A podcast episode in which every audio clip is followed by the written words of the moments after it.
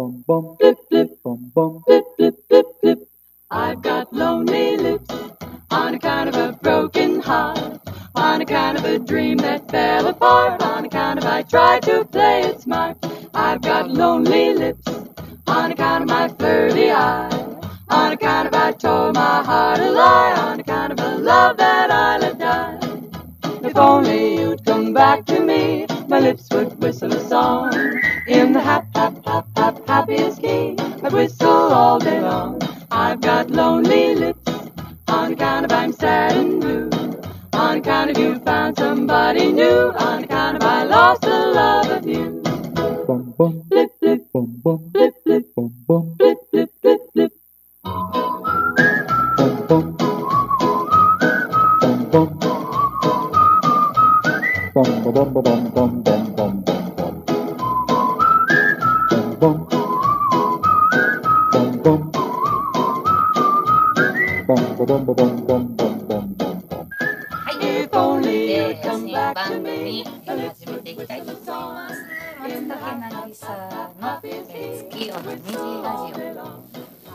第1回目ということですね。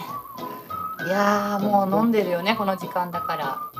皆様はお家で何をしているでしょう。映画を見ている人が手を止めて、えー携帯をいじっている人が手を止めてこのラジオを聞きながらちょっとね眠りについてもらえたらなと、まあ私夜型なんでちょっとねゆっくりこの深夜という時間でおしゃべりできたらなと思って、えー新しく始めてみました、え月夜の虹ラジオ。ムーンライトレインボーラジオでございます、えー25時から27時まで。2時間。ゆっくりと、えー一緒に過ごしていけたらなと思います。お相手は松竹渚でございます。そしてサポートバイスペースドッグショップ。ありがとうございまたくす。ちゃんがいます。はい。いや、始まりましたね。始まりましたねいや、いいんじゃないですか。静かに。そう静かいや、もうがね、正直、うん今日ないちゃんがベロベロで来たらどうしようっていう。本当に、まあベロベロやけれどねもうあの。いい感じですよでもうん。あーってなって、泣きちゃんだよって来たあら。そうそうそれはねただ、まあ、そう可能性も捨てがたいんで。そんなに喋ってなかったですもんねこのラジオどうしていくとかねゆっくりねとりあえず僕は何でも受け身が取れるようにシラフでいいよっていう もう私は家で10杯ほど飲んでからね。素晴らしい。はい。出ますけれども、うん。この氷の音がはい乾杯いいんじゃないですか。いい音楽これ誰ですか？これはね、えー、とザ・コーテッツっていうねあのグループ。うん。で、えー、とオープニングはね「ロンリー・リップス」っていうとこからちょっと始めてみようかなって。これはまあいわゆるドゥーアップですよね、お、ドゥーアップ？ うん、ド?ゥーアップっていうのはまあモータウンとかのうん。ソウルとかの音楽とジャズの間にある音楽かな、まあ、ゴスペルがジャズに出会ってちょっとノリが生まれて、確かに。このジャジーな感じ。うん、ドゥーアップになってっていう感じで。このちょっとだから音の頭の取り方とかがすごいこうね肌に合う。んですああシンコペーションしてるしね、うまあ40年代後半から50年代んうん。音楽じゃないですかね、だから影響されてるのビートルズとかそうね。でもん。これやと多分まだプレスリーおーじゃあロックに行くんですね。まあ、この後カントリーに行きます。カントリーにアメリカンミュージックあはへえでカントリーに行って、うんプレスリーがカントリーの名曲を、まあちょっとロックンロール風に歌い出して、でもロックンロールってもともとブルース。うんうんうん。ブルースのテンポを倍にしただけ。うん。ロックって。あそういうことか。うん、だからカントリーブルースに行ってからちょっとテンポ速くしてロックンロールになるなるほどね。でそれがイギリスに輸出されてうん。ビートルズが聴くっていうことになります流れがあるんです流れがあります。港町ですね、この曲も友達がねうあの「なりちゃん好きそうだね」って言ってあ聞かせてくれてからドハマりして。ん、いやクリスマスっぽいもんね。ちょっとクリスマスっぽいですね。ドゥーアップってそんな感じするよね。あそう。うん。なんか体がねこれももうずっとザ・コーテこうなると結構ノリが強くなってうんなんかソウルっぽくなってくるね。うん。うん。ソウルソウルの感じありますよね、うん。なんやろ。もう楽しいね。そうね。これはだからいわゆるジャイブってやつですね。ジャイブ？うん。What's ジャイジャイブっていうのはピアノニスト。ブうんジャズをやってるピアニストが、そのロックンロール的な要素を、はいはい。まあ、管楽器が入ってるまずああな管楽器が入って、うんまあ、ロックンロールに近づこうとしてる途中の音かな。だからまあロックンロールはないっていうか。えみんなは何を考えてたんですかねまあ踊る。あ踊る、ん。目的は踊る？そうやね。結局社交場っていうか、うんうんダンスホールで仕事がいっぱい増えるようにミュージシャンが。はみんなが踊れる音楽っていうハッピーですね。結これはまあ深い歴史があってね。結局うんうん。イギリスからん。アメリカに渡った人ってうん。貧しい人が多いヨーロッパの音楽って、ん。キリスト教の普及のための音楽で、はまあ、お金持ちとか、ん。教育者が多いわけいへえでも、アメリカって新しい国で開拓者が多いから肉体労働者がいっぱいいったわけアメリカに。そうすると彼らは一日中体使って働いて、うんうん終わった酒飲んで踊りたいあでも映画で見るかも。網だうんなんかでそういう。でこういう音楽がアメリカで流行ったのは、もう完全に人種っていうかその階級社会階級が違うわけよ。うんうんうんうん肉体労働者も道作って海埋めてとかいろんなことをしながら疲れ切ってビール飲んで、うんで女の子引っ掛けてあ踊ろうやっつって、はいはいはい。そういうすごいこうなんていうかな、まあ、ストリートの文化や。あでもなんかいいな。いいと思います。私そういう方がいいかも。なんか日本もそういう時代あったでしょ多分あったんかな。昔そのあないのかな。まあ日本を開拓っていうかね肉体労働者は確かにいるけどうん。それと音楽が密接にくっつくことなかなか少ないかもしれない。ひばりちゃんは？ひばりちゃんひばりまああれは軍隊かな。ちょっとだからある意味似てるけどちょっと違うね、んあ違う。ええ軍隊の人もやっぱりストレスあったし、体疲れてるからね、うん、やっぱいい音楽聴きたいなとかいうの。でもやっぱりねお酒飲んで女の子口説きたいやろね。あなるほ多分。どねやっぱそっち目的。でやっぱりダンスミュージックやった野ら蛮だわ。踊ろうって言う。よ俺と踊ろうって。うんうんうん。きっかけになるやん。女の子を口説く。うんうんでこれはめちゃめちゃあの僕が経験したことやからうん間違いないねんけど、はい。一晩中こういう音楽聴いて踊ってるわけですよ。うん。でもどんなクラブも、はい。まあそのナイトクラブも、うん。一番最後はうん。バラードかかる、そうなんでいやそれでそこまでいろんな女の子にちょっかい出して踊ってるけど、うん。見てんねん女の子、はい。女の子も見てんねん、うん。男。うんうん。で最後のバラード誰と踊るかや で一番その夜の最後になった時に、はい。だ DJ が「今日本日最後の曲です。皆さんいい夜を」っつってバラードかけた時に、うん本命の子には「踊りませんか?」って言いに行くえー、かわいい。でそこまで楽しくキャッキャやってるけど最後はしっとりこうしっかり2人で踊ってうん。でそのまま消えていくと。いう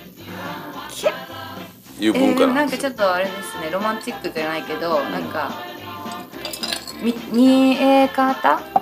表面と内側の感じがありますね、だこれを知らないと海外行って比べて踊ってて、うん。うんよ酔いつぶれてうん。終わっちゃう、あそうなん一番最後まで粘って、はあ最後の絶対バラードかかるから、うん。そこの時に誰を誘うかそれを思いながらずっとダンスはして全員そう思ってる。キャッ。やば。えその時に誰か一人にいっぱい殺到するとかいう。そしたら女の子を選ぶよね。あーなんちゅうこっちは酒がいるなそ れは。ないよだから、うん。結構日本人とかって、うん。バーって飲んじゃって酔っ払って、もう潰れちゃうわけよ。確かに。でも本当はそれ粘り腰が大事なんですよ。粘り腰。なぎまもちょっと入れて。手づかみだけ静かみ。たいなあ面白いでしょ。ど 面白い。え僕それってずっと変わらんのですか？変わらんね。昔から。それが昔からある文化へえだから今でもアメリカ行ったら最後の最後はバラードかかるわ。そうだから音楽産業もやっぱり楽しいだけじゃなくて一曲やっぱりキラーチューン持ってね多分。はいはいはい。これで絶対落とせるっていう。うん。これを二人で踊ったら一日の最後に持って帰れるっていうキラーチューン。そのキラーチューンはどういうかな何の曲とか覚えてます？いやそれはいっぱいあるよ。それはもうだからそこは今まではなんか楽しくなんかなんか全然歌詞もちちょけてたりするけど、うん。そこはその歌詞のお前がそのその二人にかかってくるじゃないですじゃあラブソングかなんですね。ラブソング。そうなんや。今夜は帰りし返さないとかさ。はいはいはい。一人でいたくないとかさ、ね。そういう全部その歌詞を聴きながら二人でこうチークをこう踊ってで持って帰るわけですよ持って帰るんかい言うてね。いやそこでだって女の子が OK したってことはもう OK の合図やから。えでもなんかすごいロマンチックやな。そうなんですよ。なんか美しいですねそれ。それがね意外とね、ちゃんと文化としてあるんで、うんうんうん。なんかただドラッグやって酔っ払って、えーうんうん。ヘロヘロしてるんじゃなくて、うんうん。そこに結構ジェントルマン文化があるっていうか、確かにジェントルマンかも。うえー、えー、そっか。日本はじゃん、日本はやっぱりこうそういうこのなんていうのかな、うん。ジェントルじゃないでしょ？どっちかって言ったあらダンソン女卑でしょ？そっか。うんうんうん。でダンソン女卑だったらまだいいけど、んどっちかって言ったら日本ってなんていうのスミソニズムっていうんかな。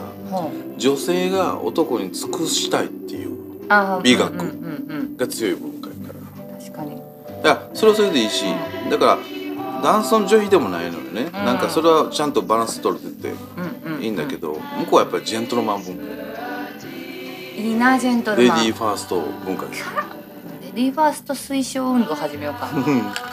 でもちょっとずつなってきてますよね。なってきてだからそれが僕いつも、まあ、こんな喋っていいんか分からんけど、うんいいでしょ。あの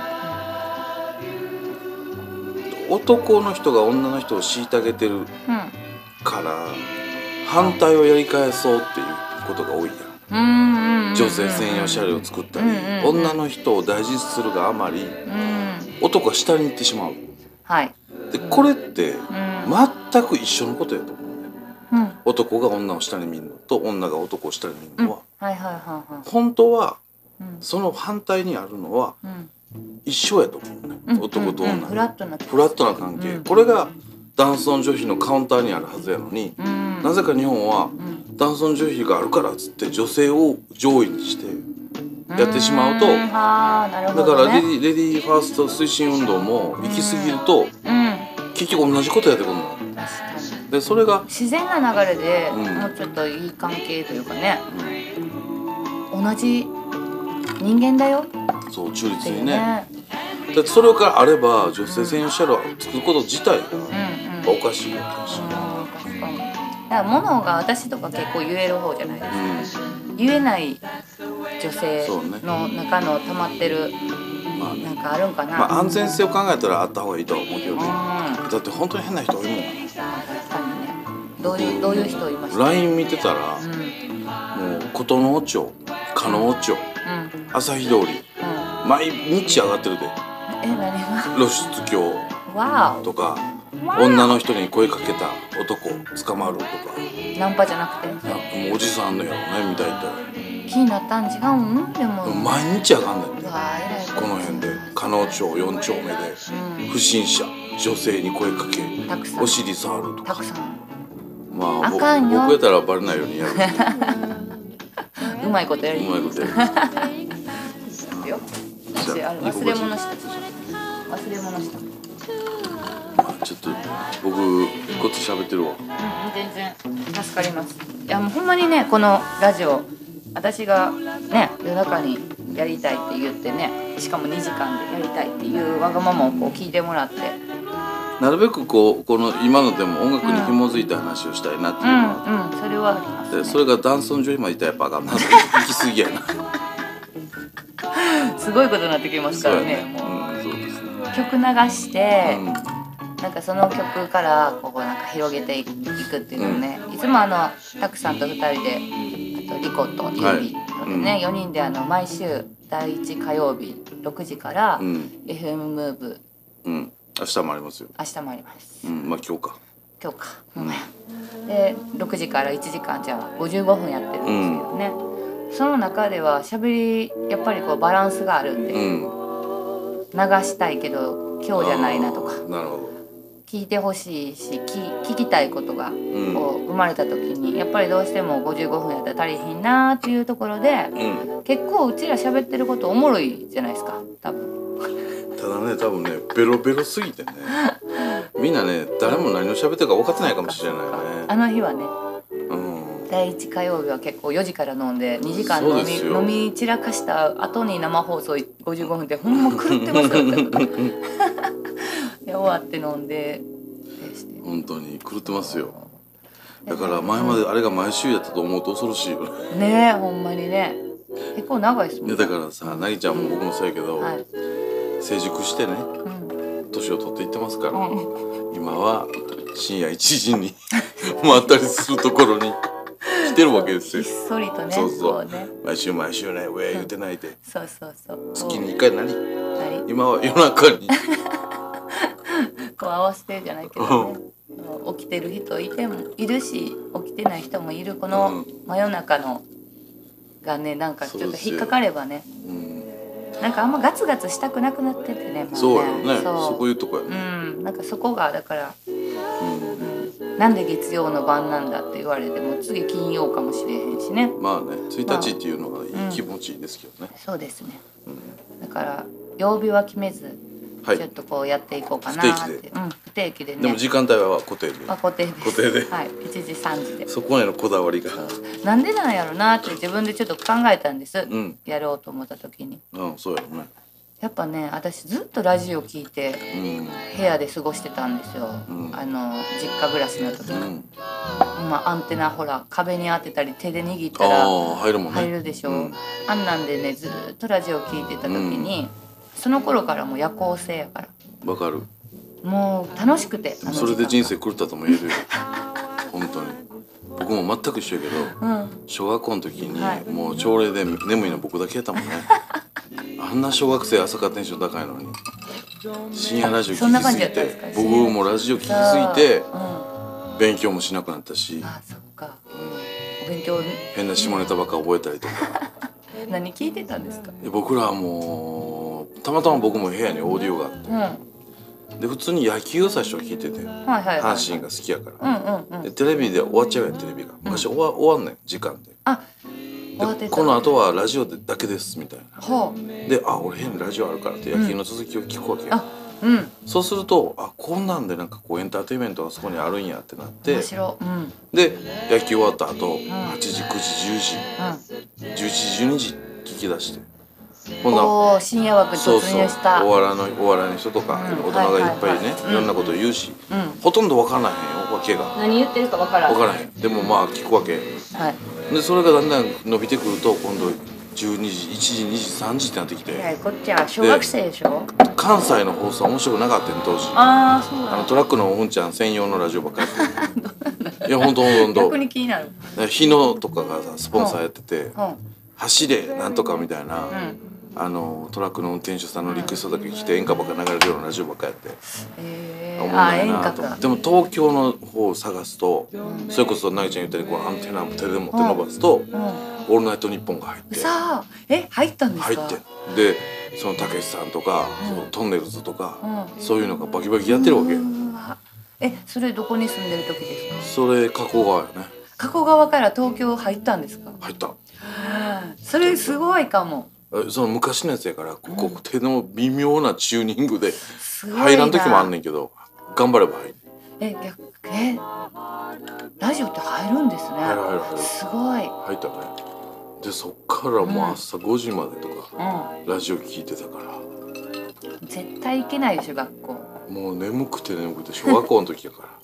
でも学校にいる時。中学校かな中学私何やろうな中学か。私も中学の時にずっとラジオ聞いてだからラジオ深夜ラジオの憧れめっちゃある。いやーほんまに。いや私今夢夢かまな叶いました。神い最初にこの話をなぎちゃんがしてくれた時にうんあ夜中えめっちゃいいやんっていう。うんうわー嬉しい。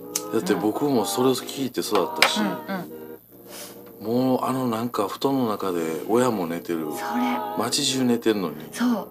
僕だけトンネルズとかの話聞いたうんりとか、う。んまあ後にそういう友達に出会うねんけど。わあ聞いてたよって。うんとかそいつはもう全部録音してたりとか。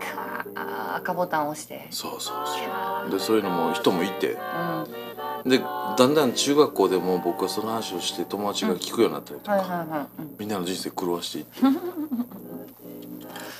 そんな思い出があるし。ありますねラジオって。うんラジオなんかリアルタイムで今日もね生放送でやらせてもらってるんです。けど、あのやっぱりこうその静かになった中で喋ってはるうん。その目の前でっていう、うん。なんかその空間がすごい好きやったんで。すそうよね。よねだから僕らも起きてますからう今ん、一人じゃないからそう一人じゃない感じの安心うん。感。そうやうん、なんなかちなみに雨降ってますからね今今日雨降ってますね。うん。明日も雨らしいですけど。ね。あそう。うん。もう静かになりますね本当に街が。いいいいんじゃない？この緊急事態宣言下であの番組を始めるってなかなかの 忘れられないことなんですけどね意外とでも生活変わってない人多そうですけどね。私の周りだけかもしれへんけど、あ本当？うん。まあ、変わる人も、うん。まあ私は全く変わってませんけどね。うん、忙しいんでしょだ忙しいねでさみんな忙しくないから、うん。お金になる忙しさじゃないんだよね。お何？正直。仕事が多くて忙しいわけじゃなくて、はいはいはい。よくわからない忙しさなんで別に儲かるとかじゃない。ただ忙しいだけ。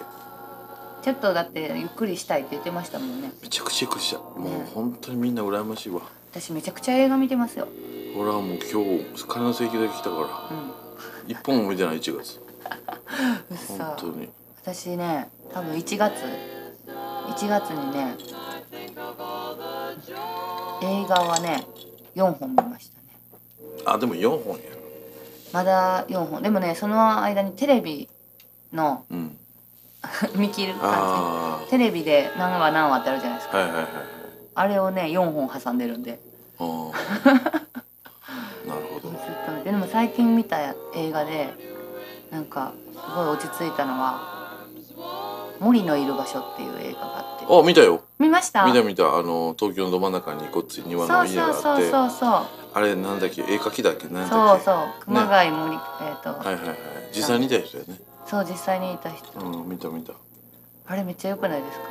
でなんか私まあなんか落ち着くというかなんか、まあテンポいいよね。テンポいいですね。テンポがいい、うん。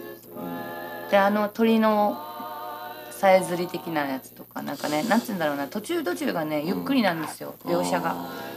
だからなんかこうホッとして見れるというか、なんか最後にさあんま覚えてないけど、結構見た昔やから、バーッとこうドローンみたいにさ引いていってさ、うん。上から家の絶景がありました、見えるよね。ドローンっていうか隣にビルがマンションが建ってあそうそうそうそうでそこの屋上からうん。森のうん。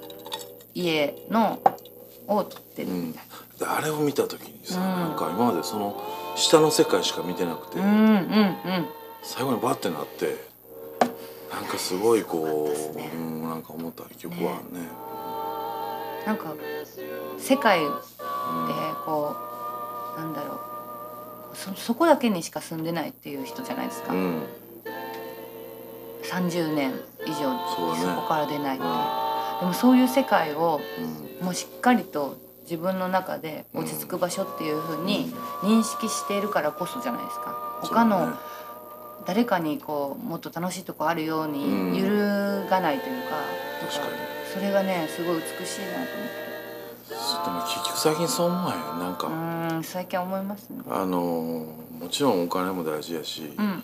仕事ができるできないっていう価値観もすごい強かったけど、うんうん。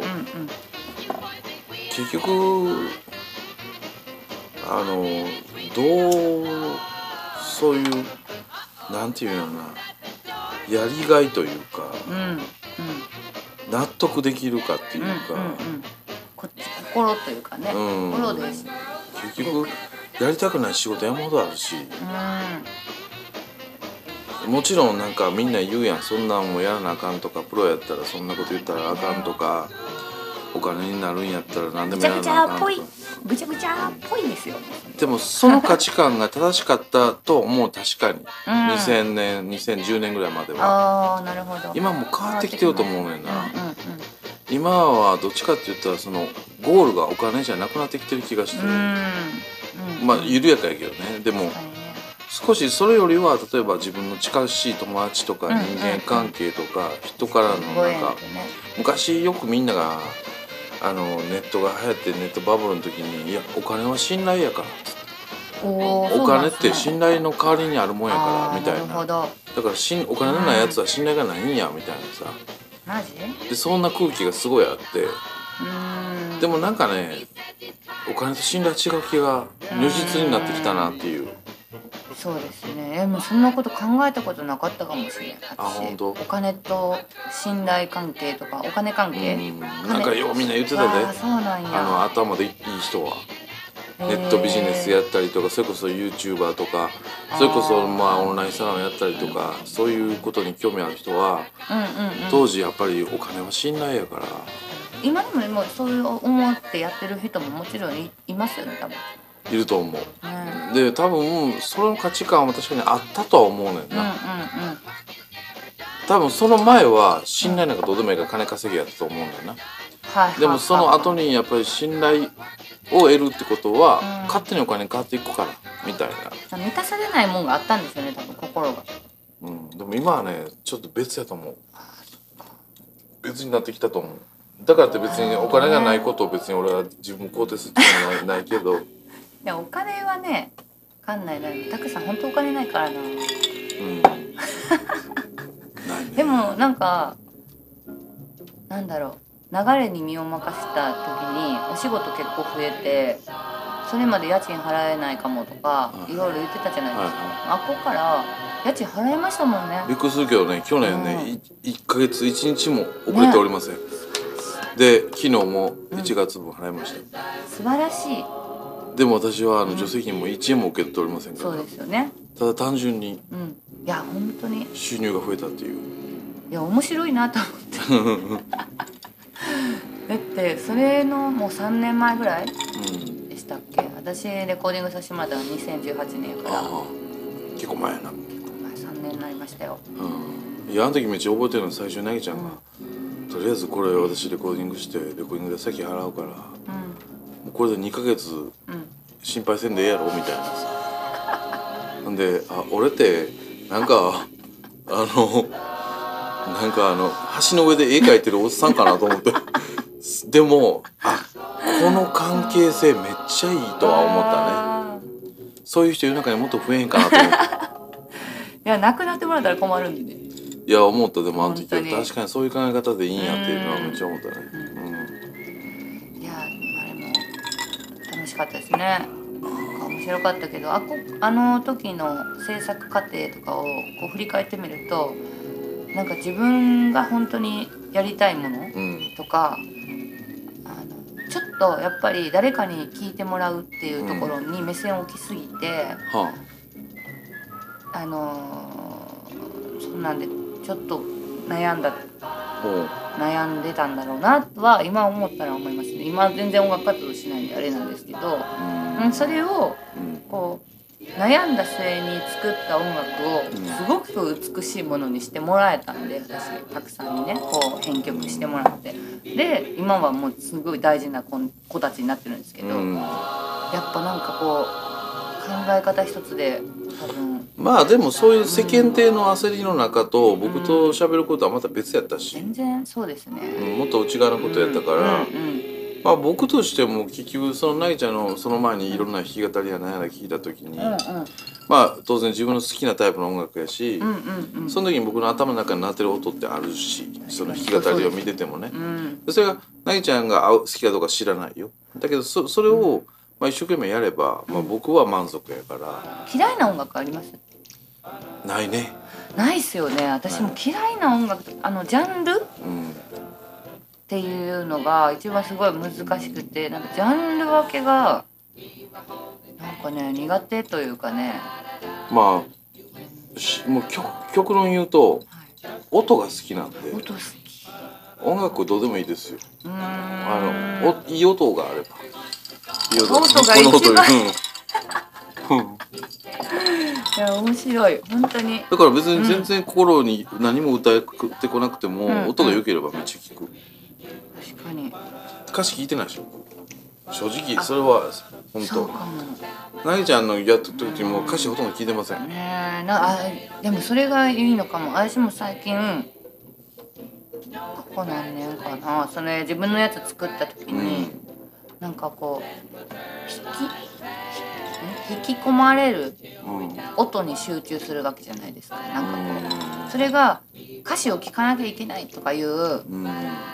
概念をねうん。なくすとそこからまた膨らみません。なんかこうあこの音好きだ。この大声の音好きだとか、なんかなってまあ心地いいものを自分で見つけていく作業というかなんかやっぱそれを自分の音楽でそう思えたのはすごい楽しかったんですよ。そうでもそういうもんやと思うねんな。さっきのその森の映画でもそうやけど、何も固定化してないっていうか、うん。その映画を、うんうんであんまり固定化されても歌詞でさでそれそれって固定化されるようなうん。薄っぺらい感情なんて聞かなくてもいいや。んゴールを決めらでれる。だって僕もおっさんやからそれなりにいろんな経験してるわけやから、た楽しいとか美味しいとか悲しいとか苦しいとかは別にそんな固定化されなくても分かるけど、その何とも言えない楽しいけどん。嫌いとか、なんかこう、うん。苦しいけど嬉しいとうか、ん。なんか苦いけど甘いとか、はい。そそういうものが音がこうぼわっとしてくれるやん。それそれそれ。そうやろ？だから歌詞なんかこ聞かない。うんうんうん。でそんなそんなね天才でもない限りね人間の歌詞のね帰結点なんて大体分かってるから。だはいはいはいはい。そうですよね。から固定化される歌詞はもうこれは楽しい歌ですとか、盛り上がりましょうとかこれは悲しい歌ですとか、それはいいけど、うんうん。別に聞かなくてもいいその感情もあるし。確かに確かに。でももっと複雑な感情あるのも分かってるやん。うんうん。らそこってやっぱり歌詞には絶対できないと思うし、音で表現うん、やっぱりそう音楽でそのためにあると思うね。本当に文章力ある人は小説書けるけど。確かに。そう小説好きじゃないですか。本好きでしょ本好だからねなんかやっぱ文章の流れとかの感覚で歌詞を書く書くと、結局ゴールいらんって分かってるのに歌詞書かなきゃいけないじゃないですか。そうやな。フォーマットがあるからね。うん。だから結構ゴールない歌詞を私結構書いてる気いやそがするれでいいと思うで。だから聞かない。ゴールないから。ないねんでもう。確かに。なんかね。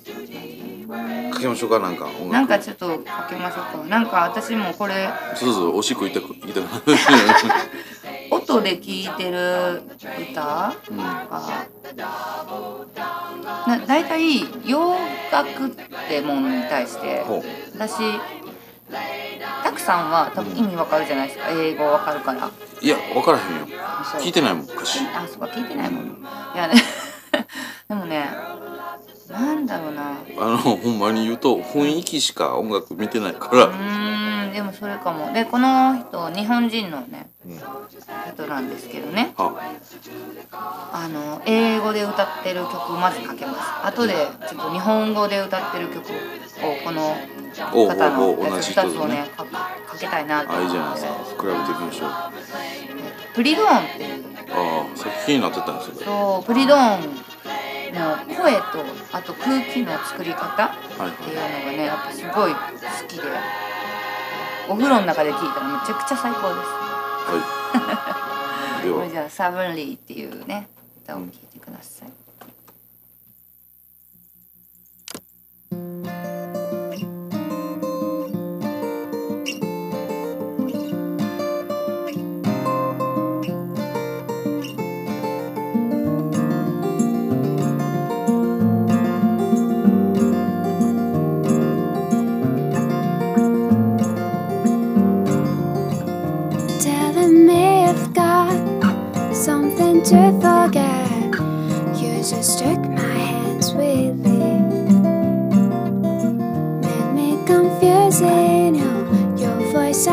to me.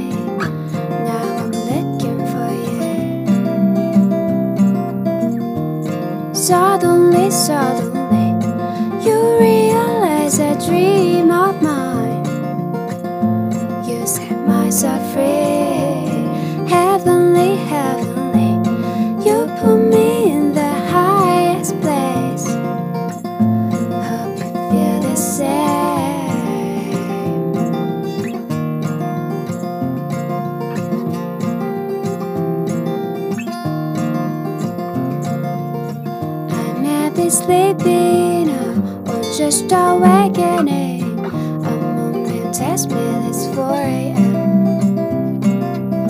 Turn off the things I learned. I've got to bite my tongue. I may be forgetting, gotta be listening, listening.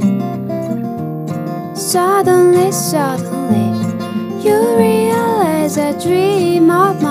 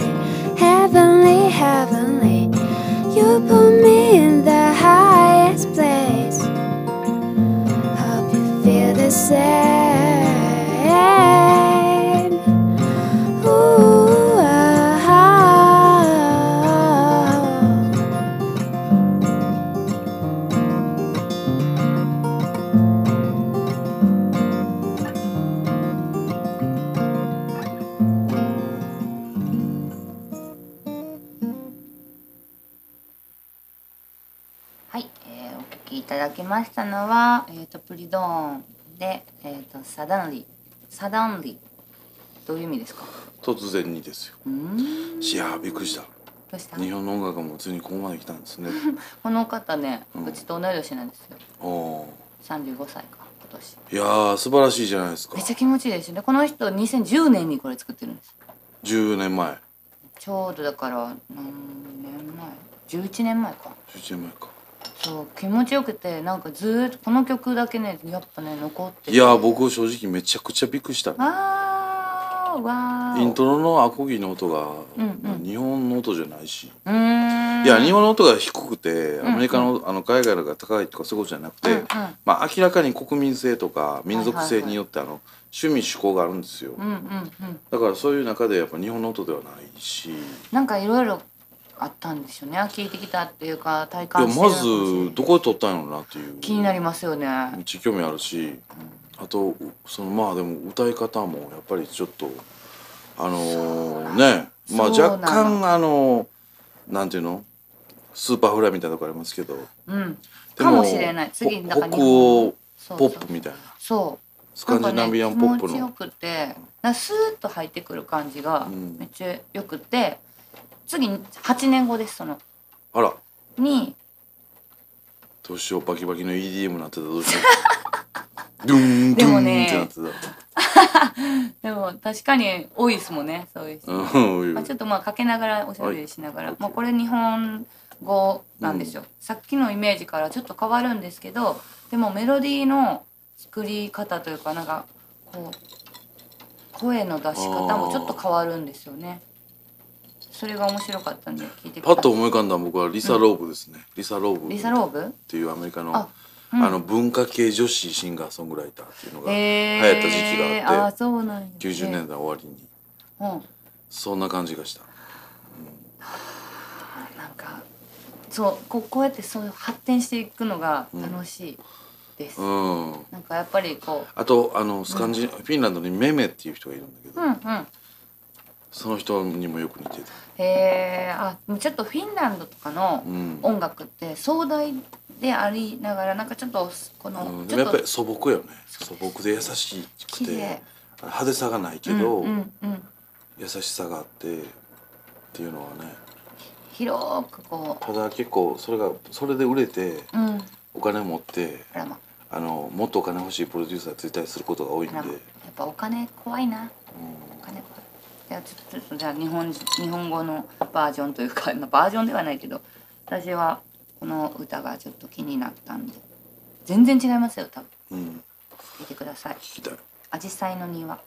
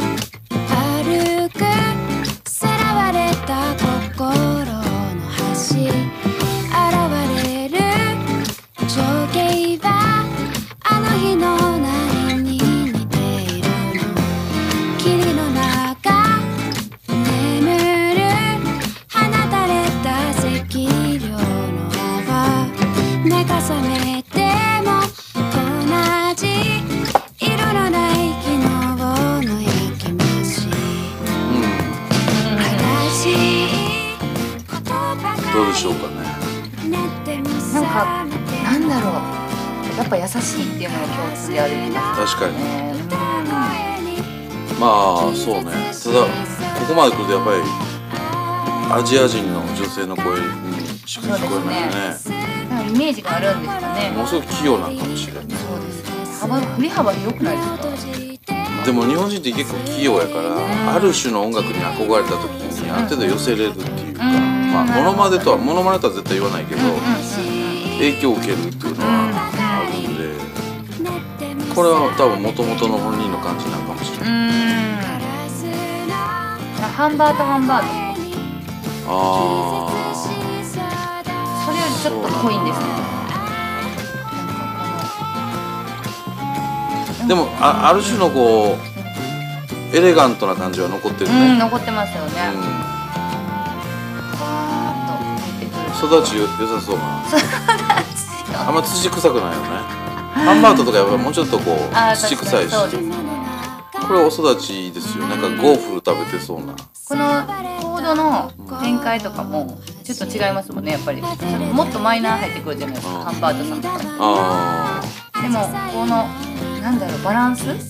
このバランスの感覚っていうのは多分もまあ売れそうなううん。売れ売れ線ですねね気持ちいいなと思いながら、うん優しいです。基本的に品がいいです。そう品がいいかもしれないです。うんお品が。ねはい。プリドーンってう言いますんんでね。そういいんですよ。なんかね聞きたい。こう。ちょ誰が撮ってんのやろな。っと調べてみてください。そっちも気になるね。うん。音すごく耳に優しくないですか、うん。なんかこうスーっていうか。ねこれと同じような感じでうん。もう一人ちょっと聞いてほしいんです聞いてみよう。この「いえいえ」って知ってます、うん知ってる。いえいえ結構私。あれやな。明石が生んだご当地アイドルやな。そうなんですね。あららら。そんな人もいますよ。あそうなんや。明石でしか活動しないっていう。アイドルユニット。誰ですか？いえいええいえいえそうなんですか？いえそれと多分違う人や そういう人もいますよ。なるほど。あのアイドル文化が極地まで行ったらそんなんねんっていう。あもう明石のあの商工会議所のイベントしか出ないみたいな、ーあどうどうなんですか？お客はいいんですか？あ。いやいや明石のうん。商工会議所の偉いおっさんが曲書いてますから、おお もうメイドイン明石ですよ。みんなでも音楽好きなんですね。いやあのねう、ん。音楽好きだとは思いますけどね、うんうん。やっぱり安易にねその街を元気にとかね地域活性でね音楽をね音楽を使いすぎなんですよこのはこの方はまた、えーうんなんだろうな。今最近出した音楽はうん EDM ではないけど、うん。打ち込みうん型に結構変わってる感じなんですけど、それもまたいいんですよ。あの、うんうん。そうそれもまたいいんですけど私はやっぱこのこの空気感が好きだなと思ってちょっとかけさせてもらいますね。いえいえ。ね。ゆらゆらっていう曲。聞くだけ聞く？どうする？うん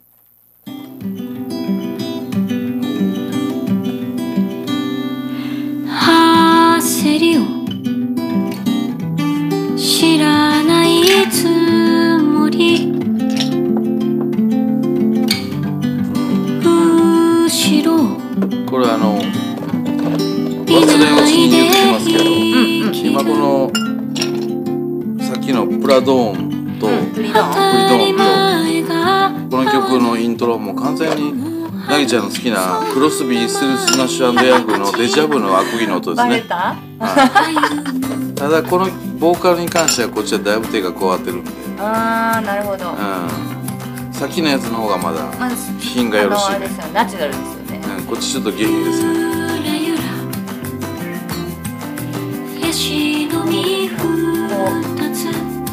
勉強してはる勉なんかいろんなことを知りたいんやろうなっていう感じは音楽いっぱいこの人の曲聴いてたら分かりました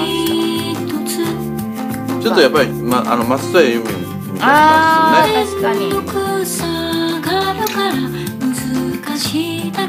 これはでもいいね。聞きやすいだないオケと歌のちょっと乖離がすごいあるから歌もんいうかなんていうかなこうプッシュしようとしてるのがすごい。あの前のやつは時代が8年変わっても声と楽器がもうちょっと一体化してたけどあはいはいちょっと乖離してるね。やっぱその時代なのかな？これだから2000えっは2017年ですね日々を揺さ時代背景とかあるかもしれないですねその当時にみんなが聞き,、聞きたかったこのなんだろうちょっと機械的な部分とナチュラルな理由なるほどねそんな感じがいつもと同じ川沿いに向かって息を切給付歌詞の区切り方はやっぱり洋楽っぽい。ねうん。けどこのリズムの取り方がちょっと違い。ますそうやねリズムやね。もう一緒じゃない。心配させてね。もう一度だけ。ここイエイエさんって。帰りの時間ークな歌詞を載せたりとかするんですけどダークな歌詞ってダークな音に合わすと本当にダークじゃないですかだからそこら辺の遊びが見えて面白いなっ軽やかやもんねこのそう音楽はけけど前を向いているだけあ人間っぽいっすね。一緒じゃない。と悲しいのに多分悲しい歌詞だけど音が悲しくなくて、そのよくわからないこのだってもうこう前を向けたらもう一緒じゃない体に染みついた不思議不思議なまあでも両方ともあのセンスがすごいですな。いいですよね。センスがすごいしうんあの音楽はマンネリで新しい音楽が出ないって言ってる風潮に完全に横からキックしてるよね。ないですよね。まあでも多分飽きないのはうん。あのデジャブと同じようなギターやと思うからそこは何ちゃん飽きないん私じゃないが好きなのよね。そうね。そうだね。確かに。好きなんだよなアコギの音は多分めっちゃ似てると思うわ。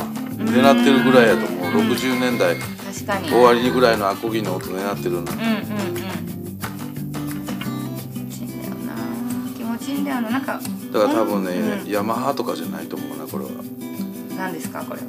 いや分からへんけどまあギブソン系のアメリカのギターやろね。カントリーギターやろね。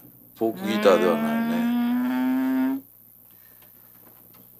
えそんなんもやっぱ聞いたらわかるですね。すごいね。いや分かってるかどうか分からんけど、うん。でもまあでもそのプロデュースを考えた時にはうん。楽器も決まってくると思う、音はね、この感覚この感じこの優しい感覚とうんがこの間ほらラジオで流した青葉一子ちゃんの,、うん。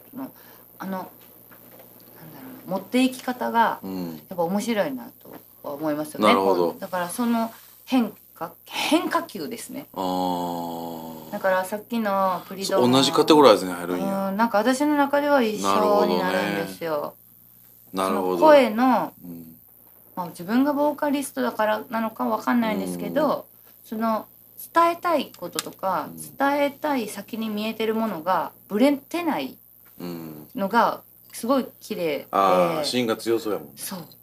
アプリドーンにしても、うん。イエイエにしても青どっいちこちちか言ったらゃんにしても。紐になりたいもんね僕は。どっちかっていうと。そういう子の。そう。もう、んってなる。もう、うん。あの働かんでええか俺養ってるからじゃないもんな。ちょっとあのパチンコ行くから500円くれへんかなっていう感じやもんな。そういう感覚やばいな。だからこの間ねあその6時から生放送でムーブでやってる方でもはいはい。かいい流れですね。かけさせてもらっていい流れですよ。そう。でその時に、うん。言ったらリコ優里がね、うん。アシスタントでやってくれてるんですけどその頃は21うん。とかの年なんですけどあのスイート・ウィリアムうん。はもう彼ら彼女なたちの中であはやっぱりすごいこ誰なんその人？うなんかねやっぱえっとねサウンドを作ってる人って感じですかね。イメージですけど私の。打ち込みですよね。ももしかしたら生音入れてるかもしれへんけどヒップホップ。あヒップホップ。あなるほど。なるほど。そこに青葉一子ちゃんがこうこう。っていうその融合が結構もう面白くて。うん。いやこの曲に関しては僕喋りたいこといっぱいありますよ。本当？じゃあ一回かけます。私はい。トイレ行くね、はい。うん。青葉一子とスイートウィリアムがやってるうん。はい。です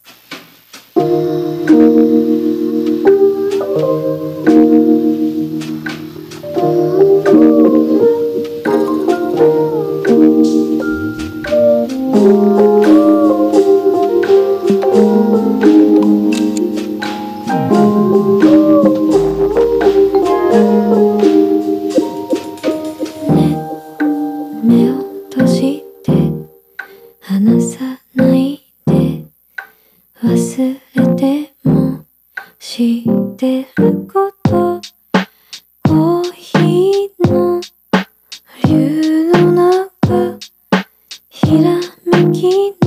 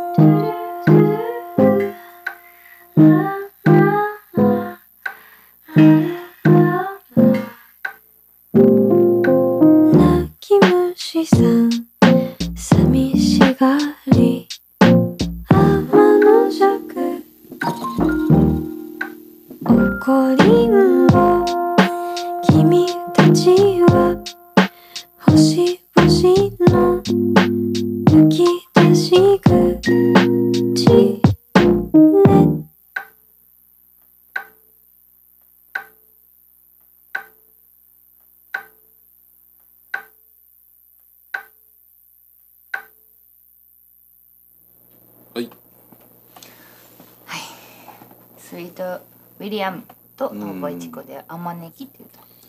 どうですかこれは？いやーなんだろうな。なんかもういちこちゃんのうん。声がもう音楽器。あーなんかうんなんかね何なんだろうな。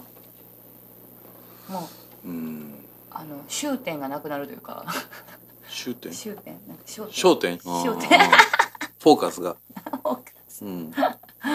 がこうどこに行ってもいいんですよね。はあなんか聞いてる状態の時にどこに行ってもいいよって言ってる感じがして心地いいんですかね。なるほどね。うん。懐が。懐のでかさはありますね。そうですね。なるほど。どう思います？どんな感じ？いや僕はもうこれはもう完全にあれなんですよね。分かる人には分かると思うんですけどこれはもうコーネリアスのポイントなんですよね。あコーネリアス。コーネリアスのポイントがうんこの日本の音楽をこうさせてるきたわけですよ。はあ、はあはあはあはでそれに当然憧れた人もいっぱいいるし。あ、うんでやっぱりここのところにあるうん難しい説明難しいけど日本人の潔癖性っていうのがまずあると思うのね音楽に対して。はつまりさ日本っていうのはやっぱ国国土が狭いから、あ結構少量で音楽やったり音量が、うん。うん。うんヘッドホンで音楽作ったり。はあはあもうアメリカとかヨーロッパ行くと死ぬほど爆音でうん。音楽作ってたり。はあでそういう中でこう箱庭的って言ったらそれまでなんだけど、うん。そこにあるこう細かいことに対する潔癖性があってそれがそのテクノロジーと融合して、まあ、そのサンプリングとかブレイクビーツができた時にコーネリアスが出したのが「ポイント」っていうアルバムで、まあ、それが結構衝撃的でそれの手法やと思うね。手法っていう言い方したらちょっとあのやぼったいけど僕はそのドンピシャの世代なんで、この曲聴いた時にはまあコーネリアス好きなんやろなこいつっていうしかもポイントが好きなんやろなっていう。えこうなんか好きなものが似てるんですかね？まあ僕らに対してあのあの時にあのセンスというか才能に対しての、うん。こう敬意みたいなのがあるんで、あの扉を開いてくれたからうん。似たようなことはできるし、そこからのアイディアが生まれるけど。それはどコーネリアスは何かあったんですか？変動というかこうなんかきっかけみたいな。あといやまあテクノロジーやと思うな、ああそういうことうん、パソコンにサンプルを取り込んだりすることが自分の演奏からできてうんうん。それを切り刻んでうん。数学的に配置していって。頭良いの？頭良いと思うね。そしてその音楽を、ま、そのその前の2つは結構楽器を触ってたら出てくるアイディアのセンスうんうんうんうんがでもこれは多分一回楽器から離れてんねん頭の中の世界のことをその機械を使ってやってるっていうか。それがやっぱり圧倒的にあの大事やと思うね。空間作りがすごいですよね。このなんかこうちょっとなんていうのああいうのなんだろう。えっと期待をいい意味で期待外れというかはなんかこう、あ、あ逆をね、うん、行く逆を着てるまあ感じが、足し引きやね。う結局引き算をできるっていうのが、まあ、テクノロジーのおかげやと思うねんな、そこまで足し算の音楽やったから、うんうん。ああなるほど、あれで初めて弾くっていうことで弾く良さがあってでも弾くっていうのは多分その潔癖性から来てると思うし。そうなんや。でやっぱりセンスやね。センスが弾ねく方がセンスいる。うんうんうん。足すのはなんか新しい機材買えば足せるから。はいはいはいで機材がいっぱいあって、う何でもできてっはていう時代が来たわけ90年代の半ばいぐらいに。で足して足してやるよりも、んこれ弾いていった方が面白いんちゃうっていう脳に気づかしてくれたわけですよ。引き算してるミュージシャンの人他にたくさんが思う人います？まあそれはいいいっぱいいるといると思う。今今はやっぱりそのサンプリングも簡単になったし。あだけどただ残念なのは、うん。これもう一曲あるんですよ。青葉一子とスティーブ・ウィリアムスあーかんあれかな、うん、それを聞いた時にアプローチが一緒やってんだよ、あそっかからかいかな。うん、アプローチが一緒やってん。だからまあ僕もそうなんだけどうん。うんポイント症候群というかそこで止まっちゃってるのよね。あー次が見えん。見えてないかもしれない。これが2曲目ですね多分。そのいちこちゃんとスイートウィリアムが2018年に1曲一緒にやりだしで2019これものすごいかっこいいと思うけどね。めちゃくちゃいいと思う。ただもう一曲あった時に全然違うアプローチやったら本当にすげえなと思うけど。だって期待ですね。まだ出すんちゃうかなって。ああここからやっぱポイントからだってもう言ったって20年経ってる以上経ってるからこのポイントのアプローチをする人も少ないけど、うんすごいセンスいるから。うんセンスが試されるから。期やってる待しますよね。でもねなんか次何が来るんやろ、次何来るんやろってなった時に10年後、どうなってるんやろみたいな、まあ、基本的にスイート・ウィリアムはヒップホッうん。プをベースとしてどあ飲む？飲む？いや正直悔しいもん。悔しいの？悔しいよ。なんでですか？いややっぱセンスがね。へ圧倒素的に僕はセンスが違うな。楽器を触らずにちゃんとやってるから。楽器を触らずにやっぱり青葉一子の声とか演奏を音としてうんうんうん。パズルしてるからそれがやっぱりなんか水っぽい。水水とかなんか風みたいななんかなんつうのちょっと透明感が。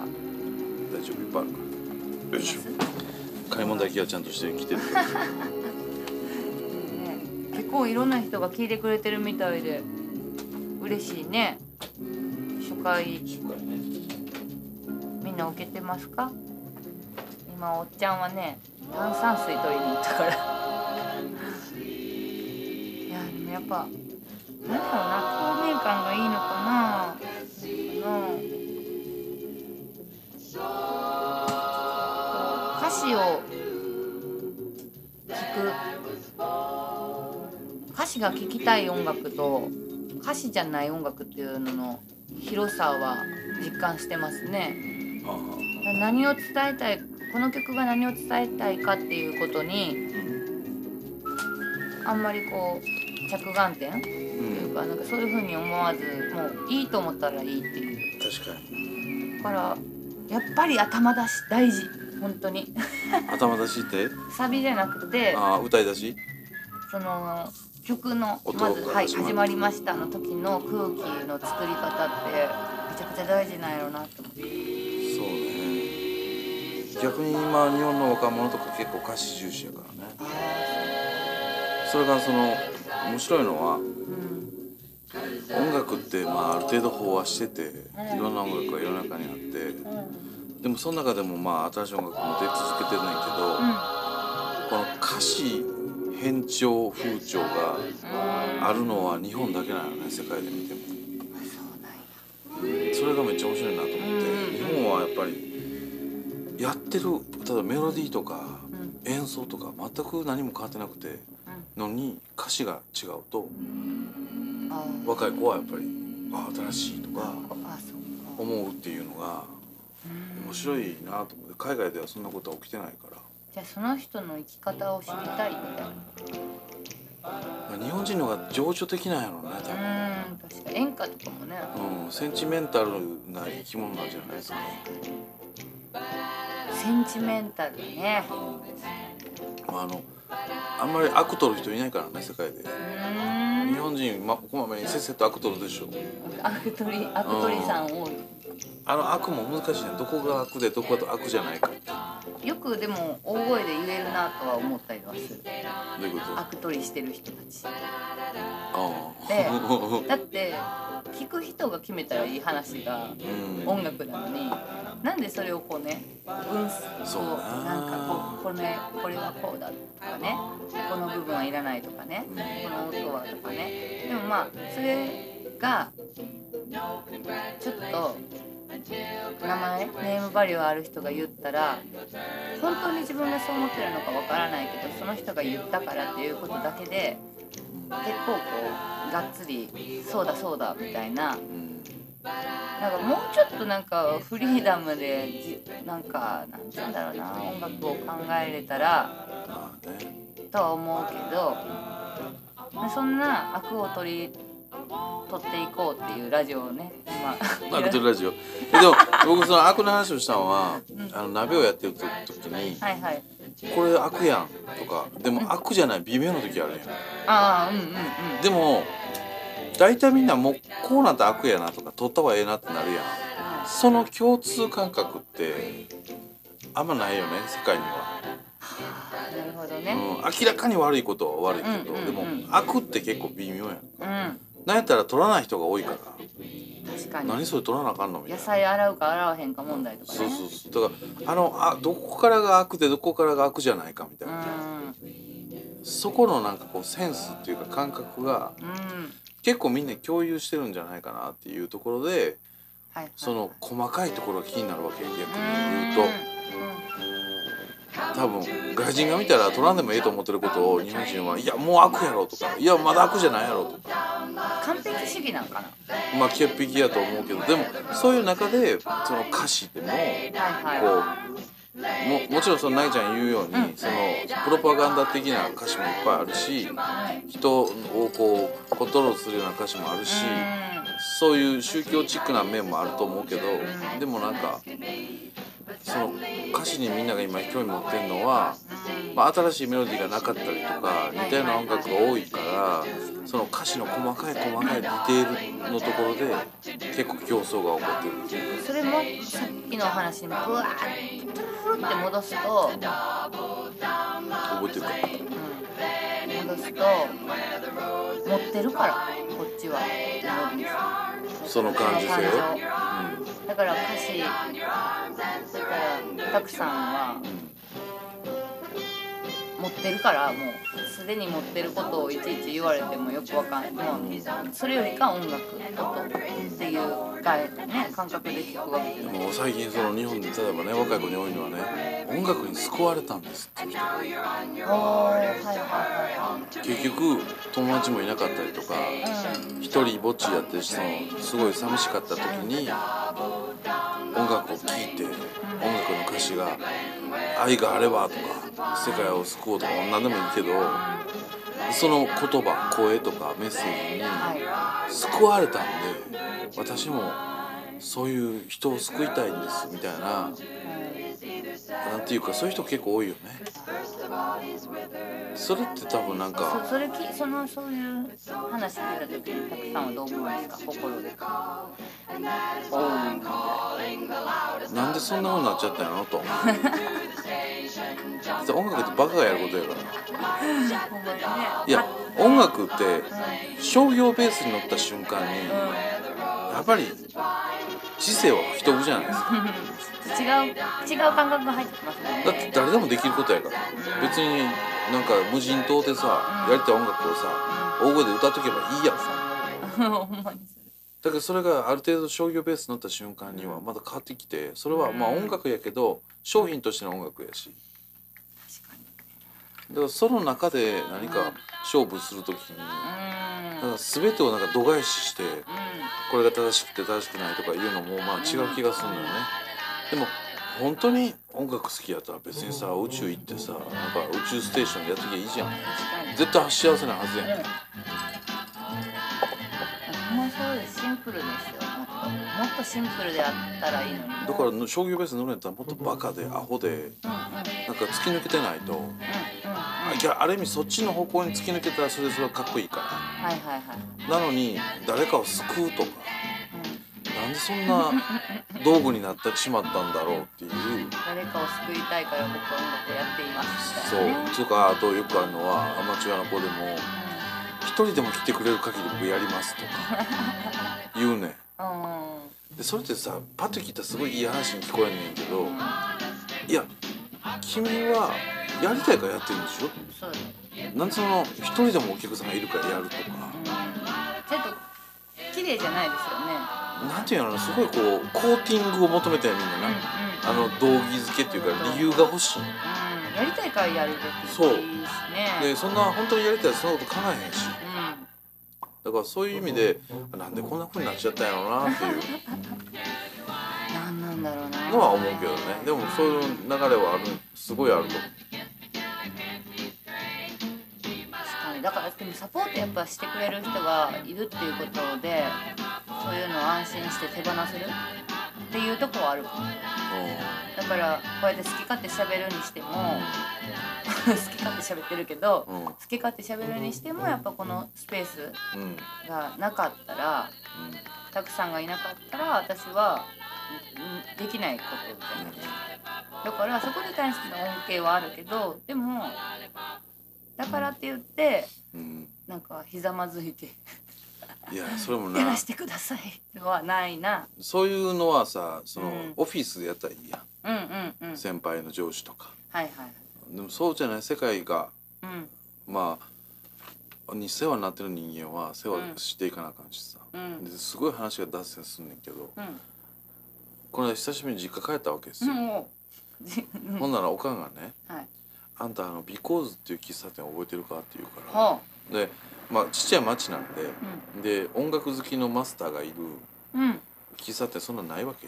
はいはい。で僕が高校生の時にうん。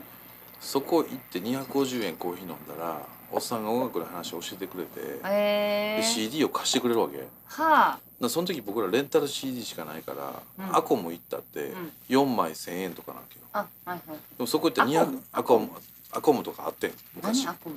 レンタル CD のツタヤの前。へえアコムとかね。金融会社しか出てこないうんそう。ほんでその時にそこ行ったら、まあおっさんなんか鬱陶しいけど、うん。250円払ったらコーヒー飲ましてくれるし、ん。なんかおせっかいやのに、うん。どんどんどんどん CD 貸してくれるわけ、あこれ限定セットのなとか 4枚組全部貸したるわとかさ、うんうんあでそんなんで僕はまあなんかラッキーラッキーと思ってよく行ってた喫茶店があったわけ、はいはいはいはいでも地元にはそんな喫茶店あんまないから、はで行ってて僕がうん。高校卒業の時かな、うん。あのおなんか東京行くからってなって、じゃあちょっとなんかあれやろっつってなんかいろんな大阪とか神戸で音楽やってんねやろみたいな、うん。でそのおっさんも当然音楽好きやから楽器聴くし、うんうんうんで「タクちゃんちょっと一回なんかやってうちでやりいや卒業ライブみたいな」みたいなうん。言ってくれたわけですよ、はいはいはいはい。でも僕もめちゃくちゃ生意気やったから「うん。マジっすか？まあいいっすけど」みたいな「うんああんたあれでしょ？ビートルズ好きでしょ」みたいうん。な「あいいっすよ」みたいな。いい感じでやってんけどな、でそのおっさんがその喫茶店をまあ何十年もやって、うで畳んだんよ、あううん。んでもう70いくつやねんけど、はい。で畳んだ時におかんが連絡あって「うん。あんたあのビコーズがただたあの店ただ畳んだらしいで」つって「うん。あそうな」みたいな。で昨日この間実家帰ったらおかんがなんかもっと田舎で、うん。なんか兵庫県の真ん中あたりでうん。またビコーズ始めたらしいで。はでうちのおかんはあのうん。トラウマがあるから、うん。とにかく謝らなきゃいけないと。あ 何があった？ううちの娘は息子は絶対迷惑かけてるはずやから。うちの息子覚えてますかって聞いて知ってますかって知ってるって言ったら、うん。まず謝らなあかん。っていうトラウマがあるんですよ。あの菓子折り持って走り回ってた時代があるから。でおかんはもう2時間車乗って行ったらしい。うそーそこに。うん。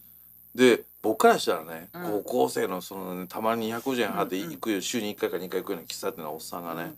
まさか俺のこと覚えてると思わないやんか、うんうんでおかんが行って、ううんちの息子はあの川原拓って言うんですけどつったらうん。おっさんが「おお覚えてるよあの子やろ」つって。うん。もうなん304030年経ってるわけ。やで言ったらしい。でうん。おかんはあーっともうその瞬間にもうすぐ菓子折り出して「ご迷惑をおかけしました」と「私は分かりませんけどとにかくすいませんでした」っつってうんうんうん「謝ってきたから」って言ってえー意気揚々とめっちゃ面白い。うん。言うからさ いやそんなんもうあれで客商売やから。そんなん覚えてないけど覚えてるって言うしそんな別に謝らんでええのにっていう話をしてて、うん。はいはいはい。でそれで俺全然忘れててんけどうん。ふと思い出したんが、うん。その最後のライブの時にうん。全く俺ビートルズなんかできひんし英語も喋られへんから、あ20曲ぐらい、うん。全部なんか多分コード1個か2個で全部ややったったんやビートルズ ほんでうん分からへんやん。適当やもん。いきなん。か CD でうろ覚えのままやるやんか。でなんかもうほらその時僕神戸でやってたし、うん。だからなんか女の子とかいっぱい見に来るし。うん。キャーキャー言われて。ほんでおっさんはちょっと半切れやってんけど終わった後に うん「まあありがとう」みたいな「お疲れさん」みたいな、でなんか「まあ食べや」って言ってピラフ出してくれたみんな帰った後に、うん。思い出してん全部。で俺ピラフ。で俺はもう息を俺いけてるからみたいな、うん。おっさんに、うん。で予算客入ったしよかったやんけみたいなうん感じで。さ、うんでピラフ食った時にさ、まあ俺に冷凍のピラフ出したなって言う言うたんよ やだやだやつ。ほんでおっさんがブチ切れて、うん。お前の音楽なんかお前なんか音楽なんかやったらあかんねんやみたいなバー言われて、で最後そのピラフをうん。顔面に投げられて、ほいで友達と「おっさんピラフ投げてきた!」っつってチャリンコ越えて走って逃げて帰ったんやうんやばそれが俺、うん。もうほんま高校最後のライブやっあーすげえなそれを全部思い出してう「あおかん菓子折り持って行ってよかったな」っつって「あんたもなんか覚えてるらしいから行った方がいいで」とか言うからいや「俺絶対行かへんよ」っつって。ん行きましょう2時間。でもさそういううん。大人もうん。きっと助けられたんやと思うねでこの音楽の世界の中ではまあその時は頭に来たりピラフ投げたりするけどさ、うん。結局 その音楽が好きっていう許容性の中で、ある程度こう仲間意識があるじゃないですか。確かにね。ううん。ん、だから話を戻すとやでだからそういうものとやっぱ世の中の常識とかうん。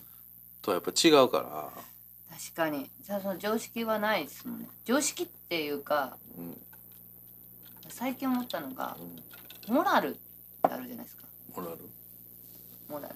はなんかモラルってあ、なんか急に頭の奥の方が痛くなってきてる。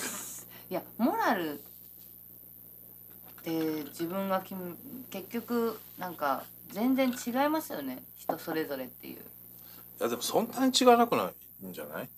どうなんですか？なんかそこもうん。なんか結局こうだからこう思うでしょっていうことがずれた時にうん。モラルがないとか、言うまあそれはね多少なりとも人との違いあるけどでも多うん。分僕が思うけど日本人ってほとんど似てると思うけどね。そうなんだ。教育のレベルとかかその感覚っていうのは。ただ違うよ完璧一緒じゃないから。うん。だから揉めるとは思うけど。なん。かなんか怒るとかの怒りとかいうところをね抜きにして、どう何がこの人は大事にしてるんだろうとかね。うん。うんなんかそこそそれだけの話なのになんかモ,、モラルって言って一一個の一括りにうん。なるっていうのがなんか結構私は違和感は感じる言葉のそのうん。定義っていうかカテゴライズうなんでしょん。まあでおもっさんもピラフ投げたかったわけじゃないと思う。んですよ大人にさ自分よりさ20個ぐらい上のひげ生やした親父にさ、ピラフ投げられて顔面 ボロクソ言われて。で冷凍ピラフ出すなよって言ったこと。って、うん。まあ言ったら面白か面白かもしれないじゃないですか。おおまあまあまあそこまで俺は言言うぞとか言えるぞっていう仲間へのアピールかもしれへんし、そしたら勘に触ったわけでし向こうだってさ出したくもなかったけどょ、うん。大人やから本当はもうお前の音楽がクソやと思ってたけど出したわけやんかありがとうっつって。多分、だからそこうん。そういうところに爆弾うん置いて爆破させるの上手ですもんね多分ね。でそれがね30年回り回ってねまた帰ってきたわけですよ 話が。だからさやっぱよくないよね。いやでもそれってもしかしてい行った方がいいかもっていういや行って絶対怒ってないと思うし、そんなんもうそうやん。そんなん楽しい思い出やんか。いやそう勝手に言うお店始めまた始めたっていうのは美しい話じゃないですかまず。そうね、ううん。ん、行きましょうか。え行く？ビルボードでしたっけ？何でしたっえっ、と「ビコーズけビコーズそのおっさんがいつも俺もうほんまに言うねん。なぜなら？いやなぜならね。でビートルズに「Because」って曲があって。で俺は高校生やから多少イキって「え Because ってあれでしょ」みたいな「ビートルズの Because でしょ」とか言うわけやんか。ほなおっさんはさまたイキり返してさあみんなそう言うねんってでもちゃうねん。デイブ・クラーク5の「Because」やねんこれっていうバンドがあるんだけど、はいはい。こっちの方が歌詞がええんやとか言うわ、うん。イキってなイキり返ししてくんねんだからと 特にそのミュージシャン同士の会話とか音楽同士の会話でそのイキり返し合戦素が直じゃないんだよ。あるじゃないですか。いやいいやんもう素直にさ。そうやねんでいいやん。だ今言ったらなれるよ。その当時はやっぱあかんねんそれはだってそんな田舎でね音楽好きのおっさんが多分ろくに仕事もできひんから喫茶店やってるわけやんか。い ややめなさい。多分会社ではた就職したけどやっぱり揉めて。喫茶店がやりたかったの。だからもうお互いもう狂ってるわけやもう。音楽というその宗教に騙されてるわけやから。でもやっぱり年輪っていうか時間が経つとうん。うん僕もフラットになっていろんなことを経験させてもらって、うんうん。そのおっさんもそうやと思うしそれって普通に年を取ってるからとかじゃなくて、経験とかねうん見てきた。自分と音楽との距離感が年を取るから、年輪は絶対あると思います。ねだから今やったら別にうん「お前またピラフ投げるぞ」キャッキャッキャッキャッやるやれると思うで。カレーピラフになってるかもね。でもそれでやっぱ思ったのはやっぱおかんってすごいなと。思っていやーすごい。そんなこと何も知らないのに、うん。とりあえず菓子折り持って行っとるからね。2時間かけていやーすごいなそれ。息子見抜かれてるわけどよこから？なんでそのビコーズが、あたまたね。うん、いやもうそそういうなんかまあ狭い町やからそういうネットワークはすごいから。えみんな年やし元気やからすぐなんかちょっと珍しいところでご飯食べたりするから遠出してとか。ー、面白い。でそれで思い出したんですかやっぱり。で言われて「いやそんなおっさん別に俺こんなの覚えてないやろ」って「そんな社交辞令やで」とか言ってたんやけどふと思い出した。あそうやった俺。ほんまにひどいことしたなと思って。その反省ってどうやったらあれなんですかね？自分の中でこう消化できるんですかね？いやまあ若気の至りですよ。まあ。そのおっさんも絶対若い時なんかやっとる。なんか聞き聞きましょうか。音楽それクリスマス感がね。ね何書きますか？がいいかな。いやなんかちょっと衝撃を受けたお。曲をかけてもいいですか？はい。ね。じゃあこっからまたちょっと長もうでもすごい。もう1時間20分。あら早いね。うん早い。ほとんど寝てるやろね聞いてる人。みんなねもう寝てるだんだん会話下品になってくるか小野洋子ら お。私なんかなんだろう。この人の声っうんて面白いなっていうかはなんて言ったらいいんだろうな。お小野洋子さんってジョン・レノンの奥さんみたいなイメージとはまあ歌歌ってるのは知ってたけど、あうん。なんかエネルギーがその声から伝わってくるエネルギーがお面白いなっていう面白？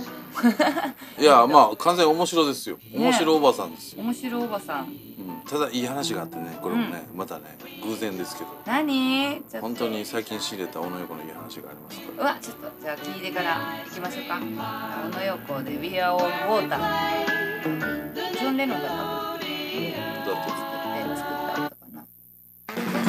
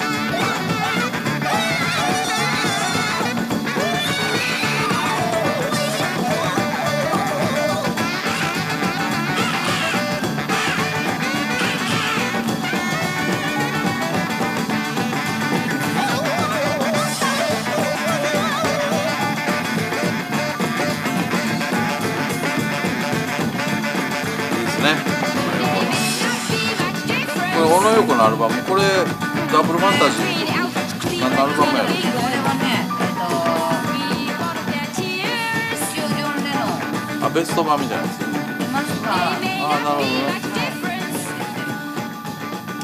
between Manson and the これだからあのーまあ毎年12月8日にねうんうん。ジョン・レノン殺された日ですけどはい。あのいまあ僕別にそんなジョン・レノン好きじゃなくてどっちかというとポール・マッカートニーが好きなんだけどまあジョン・レノンのこともまあ考えたりもするんですけど小野洋子は日本人っていうのはすごいなと思う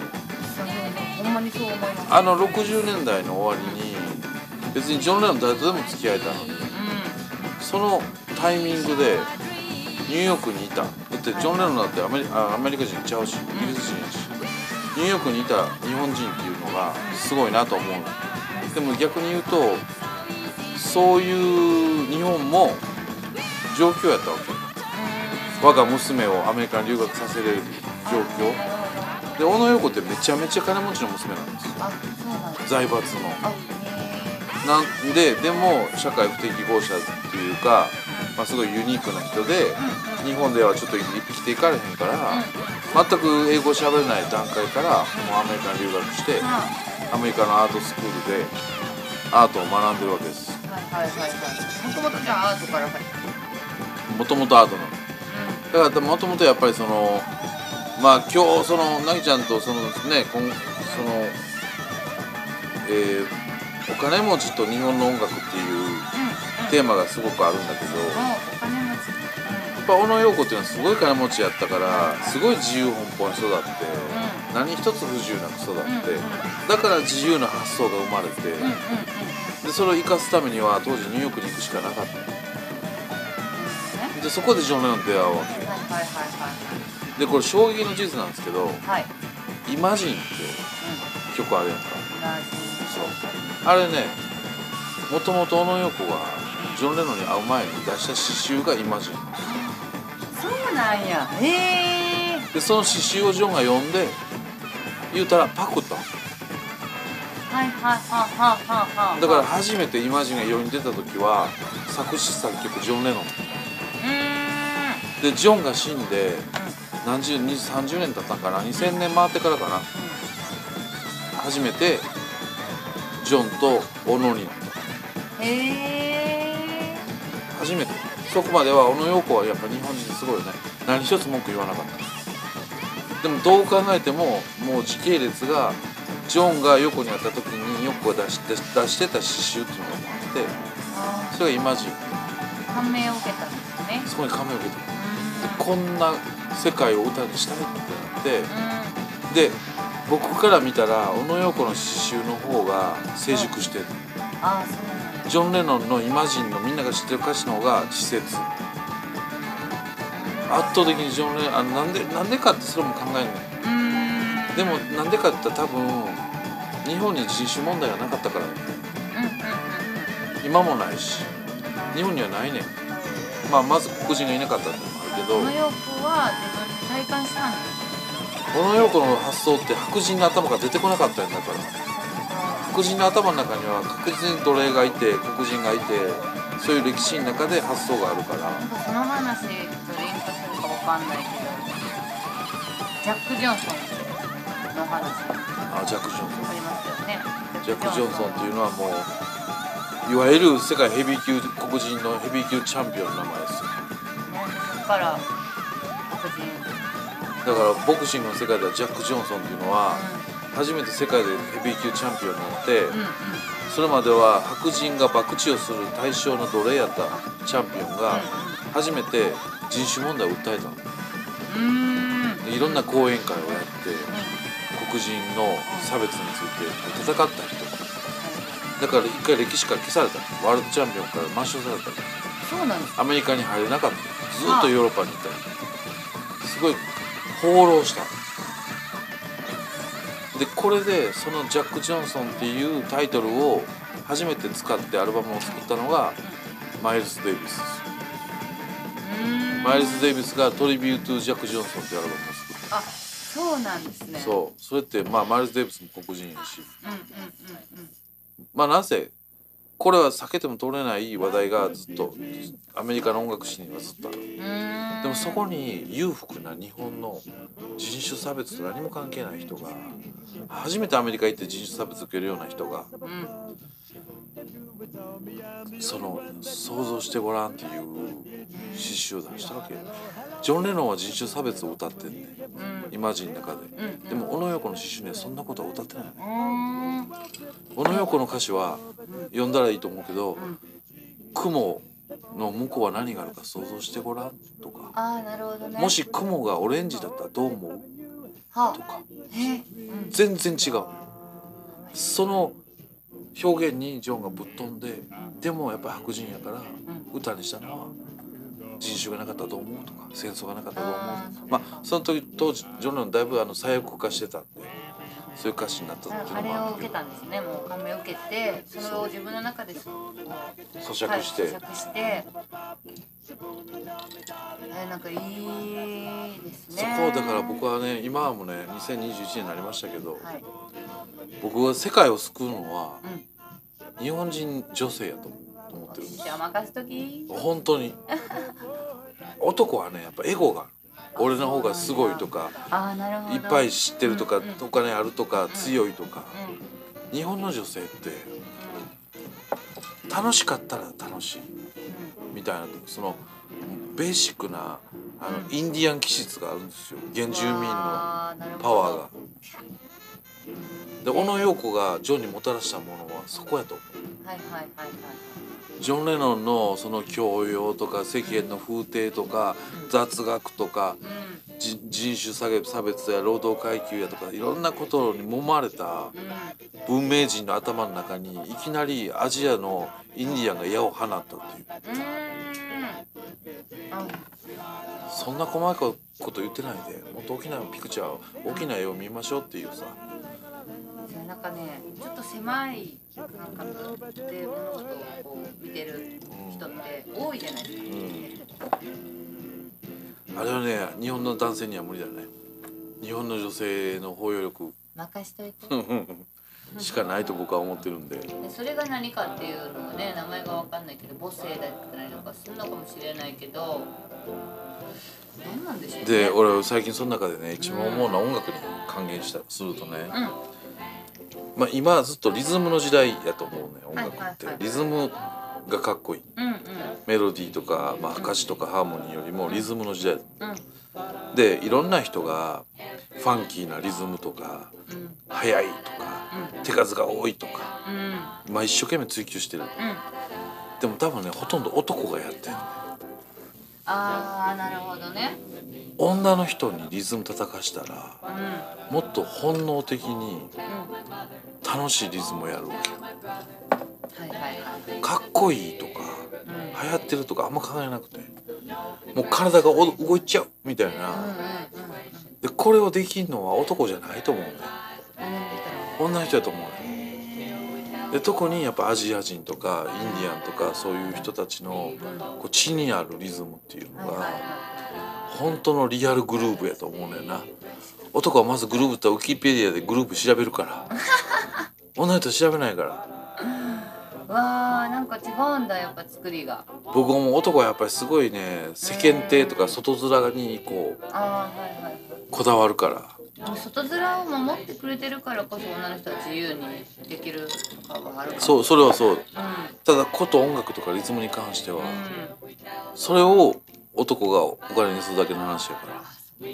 でも見てないですもんねお金のこととかね。女の人が楽しい時は本当に楽しいんやと思うで、うん。あ確かに、魂から、うん、伝染しますしね。うん、あれはね日本の音楽を救うのは僕は女性ドラマーやと思ってる。おっと。本当に。出ますか？女性ドラマ。日本の女の人が叩くドラムは絶対うん。バークリー行こうが叩けないよ。白いな。その人ねでもそのすごいちょっとジョンレ・小野横の話すごい話がもう一個あってね。もう一個聞きたい。初めて出会ったのがうん。うん小野横がニューヨークで個展をやった時にジョンが遊びに行ったはで当時まあもちろんアートっていうのはすごいファッショナブルでうん。最先端で流行ってるもの、あうんうんだけどやっぱり小野陽子はバグってるからうん。全身全霊でそこに自分の表現を持ってくるわけ。うん。うんでその時にうん一番小野陽子が力入れた作品っていうのがうん「覗いてごらん」っていう作品がアート作品で。真っ白な部屋に、まあ、全部床も天井も壁も全部真っ白で。でそこにはしごが1個だけ立ってる。でそこをはしごを登ったら天井に一言「ラブ」って書いてあ何したイマジンしたよ。る え？それが最初の小野陽子の代表作品。だからもうその金を稼ぐとかいい車乗るとかええ女抱くとかをもう超越してるのよな。その段階で。うんうん。ただのニューヨークにいる売れてもないただのアート生徒やけど超越してる。うんうん。その感覚って今はあり得るかもしれないけど当時はやっぱりなかったよ。いやごちゃごちゃ多分ものを考えてますもんね。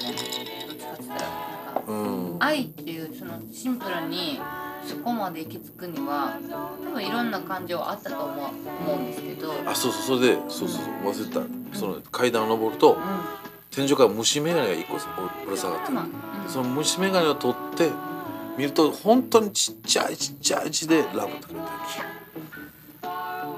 ごくーにかわいいだからなんかすごいこう体験型のエキシビジョンやし。確かに。そうですね。それぐらい。なんかすごいね。そこでやっぱり。すごいですね。だから小野洋子の本当にバグってるところそこやと思う。ね、うん、ジョン・レノンの嫁はんでおっぱい出してるからじゃないねんな。もともとバグってんねん。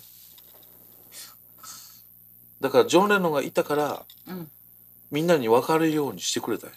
小野洋子のバグを、うんうんうん。ジョン・がいなくなったからうん。誰も理解できないただのバグってるおばはんになって思ったわけ。だからジョン・レノンっていうのは才能の塊に見えるけど実は通訳する人やって。確かに。こっちに伝わりやすくそうやね。何かを。で歌を作るってそういうことやと思うね。なるほどね。小野洋子になりたい。でもそれには通訳者がいんねんって。キキキリンになりたいまああのキキキの通訳者はバグってたけど。だから通訳の人あんま結構いる。通訳。私だってたくさん通訳だから私のそうそうそう。まあ男やかうん。通訳してもらってらうん。ねでも本当にねそれジョン・レノンがすごいとこって、うん。通訳能力の凄さやと思う。言語能力の高さやと思うな。なんだろうなこう認めてるからこそ認めてるというかなんか小野洋子いやそうねそれもあるね。でも傍観者で入れたってことう。んうんやと思う、うん。その俯瞰で見れてその価値を認めて、で世の中は自分のことなんか誰も分かってないやん。俺はそんな才能なんかない。うん。傍観者で俯瞰者やのに通訳やのに、うん。っていうのを言い続けてるから。すごい。どすごいな。ただジョンが死んでから小野洋子のその叩かれ方叩かれ方ったらないからね。小野洋子さんに届いてないから大丈夫です別の世界住んどうからねうん、寸胴から。みんながなんか言うのって結局批判を言うっていう行動ってうん。やっぱね妬みうん。羨ましさとかなんかなんかその人のことをこうけ切り落としたいわけでしょうん。そうじゃなかって認めてたりなんやかやったら別にそこまで推奨もしないじゃないですか、うん。なんかそのなんだろうああやって文句言う人って多分ね、でも僕そのねそのイマジンのやつをね、うん。ジョンがパクったっていうのをね、知った時に、うん。うんどう思いましたあジョン・レノンちょっともう1%ぐらいは、面白で小野洋子と付き合ったんやろうなって思っちゃって。いやそれいいじゃないですか。えめちゃくちゃいい。いやだってジョン・レノンがさポールにさ「俺彼女できてん」っつってさ日本人連れてたらおもろいかなみたいなさ1%はあったと思うねん。やっぱ下に見てたと思うで。そうなんや、じゃないと曲パクらへんやろ。アイディアをさ。まあ、しかも歌詞も。で生きてたうちはやっぱ認めへんかった。あ生きて生きてたうちに認めたんかな。なんか最後謝ったんちゃうかな。ジョン・レノンも。うん。か忘れたもんからジョンもなんか認めたと思いますって小野洋子が言ったんかちょっともう僕の記憶が定かじゃないけど。小野洋子さんのイメージ嫌やったら嫌って言いそうじゃないですか。いやだから好きやったんやろ。ラブだ。ラブですわ。そういう女性の価値観ってあるから。確か旦那がいくら間違ってても好きなもんしょうがないよ。になうんうんただそういう意味で小野洋子の再評価っていうのはしかるべき通訳者が見つからないとなかなか難しいかもね、うんうんうん。うんいやだから通訳はいるからね絶対ジョンはポールとの中で面白でやってんで。俺の嫁はん日本人でなんかキャッキャキャッキャ言うねんけどって言って面白いやろって絶対あると思うで。クスクス笑ってると思うでジョンはジョンでおもろいし小野洋子さんはそれでおもろいし。そうでも結果を見たらさ世の中の人がどんだけ「イマジン」っていう曲で心震えたかっていう考えたらさな。んかすごいなんか映画でありそうやん実は私でしたみたいな「てってれ」みたいなさ。なみんなさ心がどう分配していいか分からへんみたいな。ジョン・レノンの曲やからいいと思ってたけどえアジア人のおばあんがのやつって言った時にさああまあすごいけどうーんみたいなさこの微妙なさあれが。やっぱそういうのが結局人物誰が何をしたかっていうことになんかこう意識を持ちすぎてるんですかね。で言ったらだってお音楽うん。生で聞いたことない人の音楽の方が結構多いわけじゃないですか、うん。今ね。ネットだったりとかで、まあ僕はクロスビー・スティルス・ナッシュを聞いたけどね生で。いいな聞いたね CS で。前から4列目で聞いたね。私のちっちゃい幼少期のうん。思い出やからね。もうあの「Teach Your Children」もうわめってちゃいいや本当に。俺の一個前の席が南こうせつとんはあ。あ坂崎さんでアルフィーの。2人がさうん。仲良しそうにずっとおしゃべりしててうん。それ俺リスペクトの方は「おっさんうるさい」って言いそうなとこぐらいおしゃべ ってたあれ99年か98年やったね。東京で見たね。3人で来てて。全然チケット売れてなくて。えー、俺慌てて撮ったのに毎回4列目やったもん。だめちゃくちゃでもそこなったらさその場の音楽がいいのか自分の頭の中の音楽がいいのかうどっちが鳴ってんのかもう分かんないん、けでもいいどとか悪いとかじゃとにかくもう幸せやねん。うん幸せ。なんか好きなだからなんかこう私本当にそのアーティストだったり、うん。その一人の人とかにその詳しくないから。だけど共通してる部分がねこうやって喋ってたらね明確になってきたりとかしてね、なんかそういうのは多分もう心がす素直にその曲が好きっていう。そうやな。そうもうそれがね音楽だと思うんですよね。でやっぱりそのラジオに似てんのは、うん今今もあんのかな、うんこの音楽好きな俺だけやろみたいなさ。誰が聴いてんねんみたいな。こんな時間に起きて誰が聴いてんねんとさ。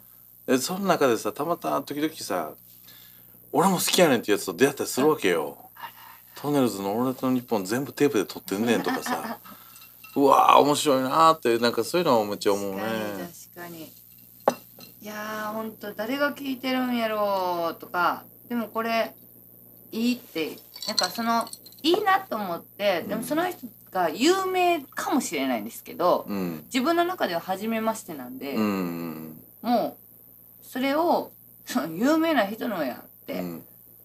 知ってるよとかうん。なるよりかは、いやまあね。いいよねっていう単純にそこから始まってっていうなんかこうやっぱ自分が知ってるっていうことで物事話す人はうん。結構多いから。ああそれ知ってるあれ知ってるね。うん、そう。東京行ったらもっと多いで。うさ東京行ったらさ昨日何してたん、で会話成り立つからな。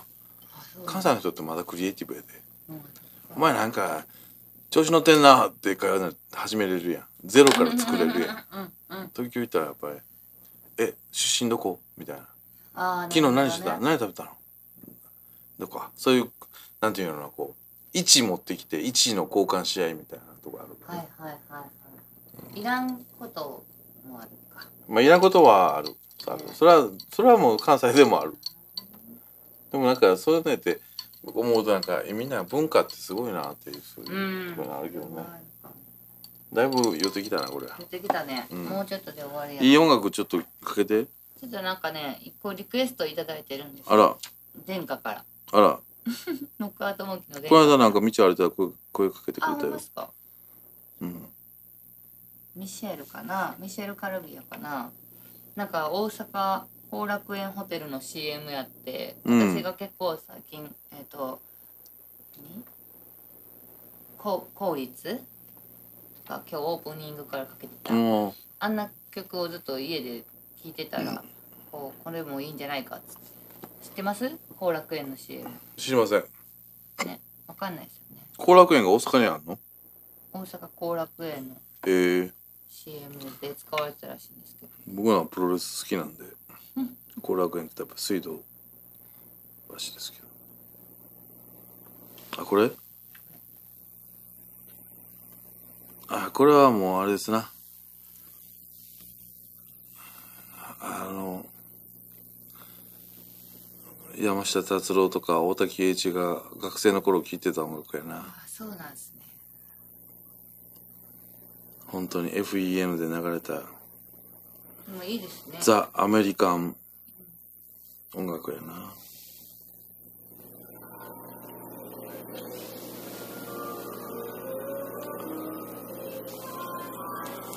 これねうん。恥ずかしい話ですけどね。うん僕の親がうん。え？こういうの好きでね。あそうなん。え？で僕小学校の時とかね親がレコードかけてたんですよ。このこんな感じの？はへえ。いで大人になってねうん。思い出せなくてはん。いろいろ探してうん。買いあさってまあ持ってますけどね あすげえな。やっぱ幼少期に聞いて。うん。山下達郎とかうん。大滝栄一もみんなカバーしてるわ。あ。この時代の音楽。何年ぐらいですかね。これは4050年50年代ですうね、ーん。いやいいですよね。結局こうなっちゃうんだようね、ーん優しい。てなんかやっぱ丁寧かな。なんだろうイメージ的には。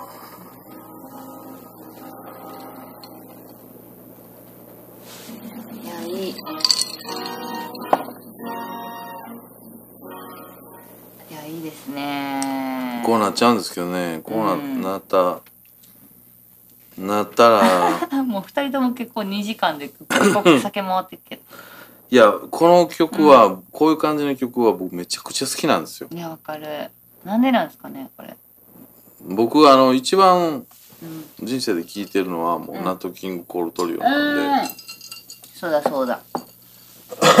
で40年代ですね。うん。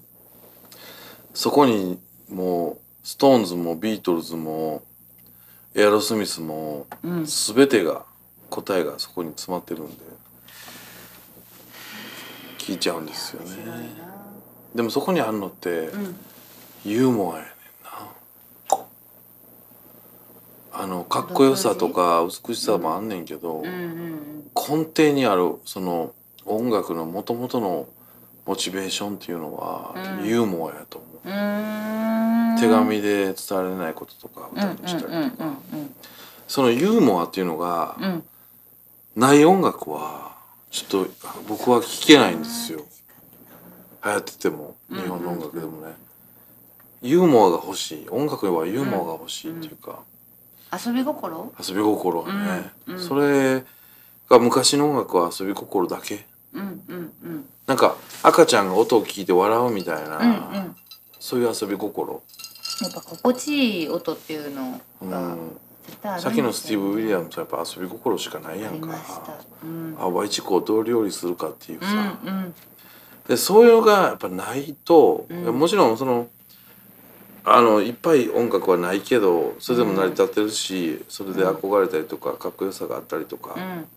そういうマーケットが出来上がってるのでいいと思うんですけど、うん。僕はもう本当にまああと3年で50歳なんでもうユーモアのある音楽しかだからずっとカモン達夫聴いてるかもしれん。死ぬまで。ユーモアしかないですね。でねそれがね、うん。あの深夜ラジオって僕はイコールカモン達夫やね、あいやーそうなんですね。そうなの。僕はやっぱり聞き出した小学校こう終わり中学校の時は,、はいはいあの MBS ヤングタウンというのがあって、は毎週違うんだけど毎日違うんだけど、うん。火曜日はカモン達夫なの。で僕音楽にそんな興味なかったよ、うんうんうんでもカモン達夫ってギター弾きながら替え歌歌うってはいはいはい。めっちゃ面白いね。うん。普通に文字にしたら思んないね。鼻から牛乳って言われても別に思んないやん、チャラリーン鼻から牛乳って言うからもう面白いわけやん。であ音楽って楽しいと思って。あーすげえ。音楽って面白いなって。うん。で僕はカモン達夫やね異端児じゃないですか。全然そのなんかテレビで見たかっこいい CM の曲とかじゃないねん鼻から急に。花からそう鎌達夫が面白いことをさギター持ってもう歌下手くせえねんまた。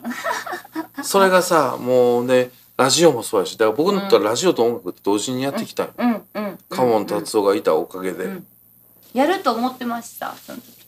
音楽？全然思ってない。たんですよね思ってない。ね。だってあのその芸人がやることなんやろうなとかはいはいはいコメディアンが音楽ってやってんやろうなとか。ユーモアだ。ユーモアがな。うんその笑いを取るために？いやと思って？は始まりがそれだったらもう結構いろんなことをやり尽くしましたねもだから僕自分でいろんな音楽を作ったりとかう、うん、やってきたけどやっぱユーモアがないものはやってないと思う。なぎちゃんの音源もそう。そうめっちゃすごい。ユーモアを入れたい、うん。面白い面白いっていうか可愛らしさも面白いやと思うし僕はうんうんうんうんうん。なんかこうかっこつけていけてるやろみたいな。ものは避けてきた。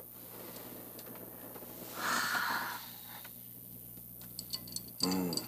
聞く聞き方が変わりますもんね。聞きなんかね。どっちも滑舌やばいな。やばいっすね。まあでも僕にとっての音楽はユーモアですユーモアは必要だと思います。うん。しかもこれからの時代はユーモアがなかったら置いてけぼりになるかもしれない。気がする。なんとなく。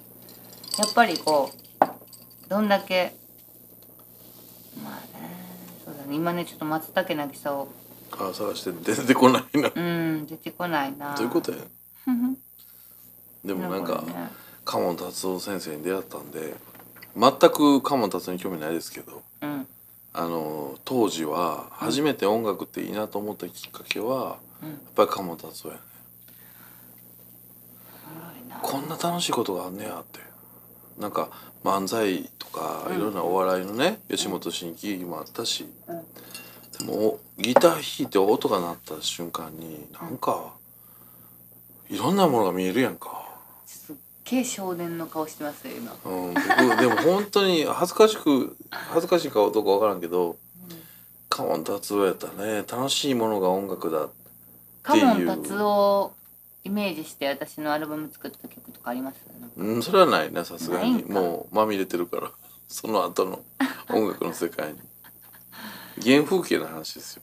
なるほどね。でも絶対聴いた人がウキウキするとか楽しいとか、うんあの笑うじゃなくてもいいからうん。そういうものは作りたいなとはもちろん思うよね。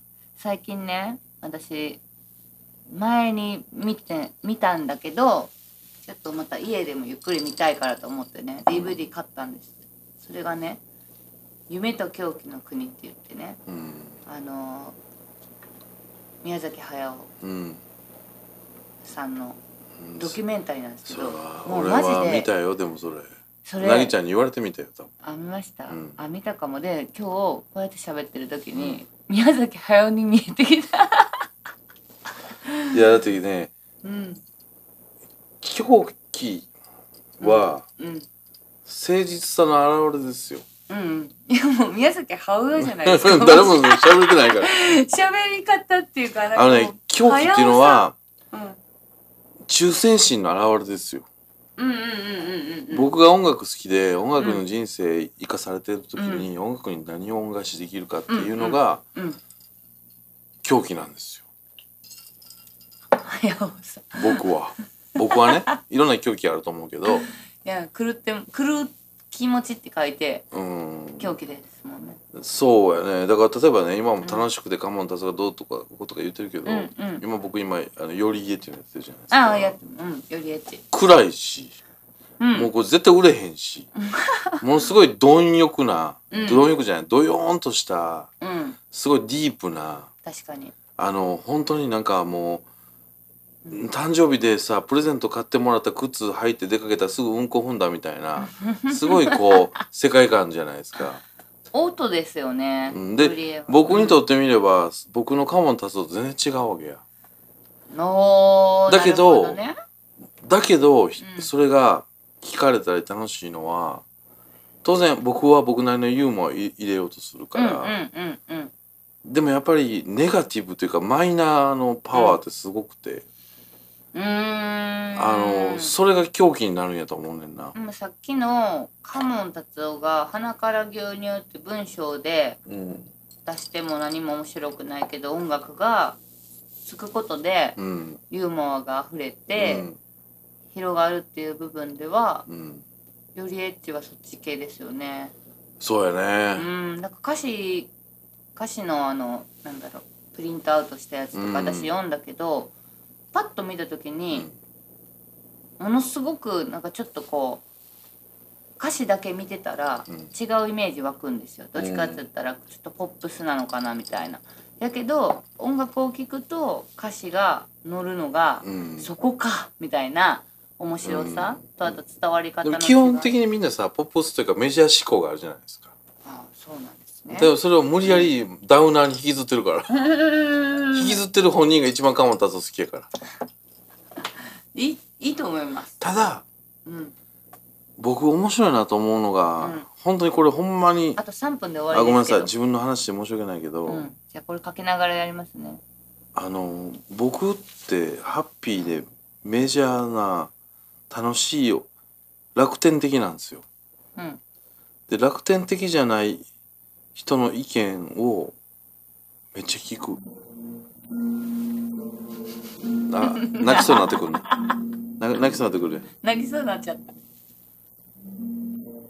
畳みかけていきましょう。あと3、2分で終わり。はい、まあまあそんでも僕結構今日自分のこと喋ったんでいや、でも面もう白いよ。喋ることもうなないかもしれないいやいや、あるわ。かも達夫まで行ったら あるわ。それを、あの、放り出していくから、私が。ああそうですかそんなラジオやったっけ？そう、わかんないな。なぎちゃんの闇もやっぱねうん。闇な、闇はいっぱいよ。すごいよ。暗闇やで。そういうなんかお互いこうあるんじゃないですか、うん。そういうなんか持ってないものがある,、うんあるからなんかわざわざ出していくもんじゃないからね。なんかどっちかって言ったら、こう、会話の流れで、うん今、あって言って浮かんだことうんって、多分その流れからこう、どんどん伝染していって、繋いでいく感じがあるから、私別に今回のラジオに関しても、何をするとか決めてないうんのは、多分そういう流れが一番自然で、ナチュラルで、なんかいいんですよ。その無理せん。と。そう、無理せんと。ヨた時、はヨタで1時、3時はもう、だからもうね、じゃあまた3月にて。3月行こうかな。うん、決めて毎月月1かなどうなるどうなっていくんだろう。なんかボーカルがちっちゃいなと思ったら接続が悪かった。まあ考えていきましょう。月1でも。何ヶ月に1回でも。いいですけど。来週やろうとかでね。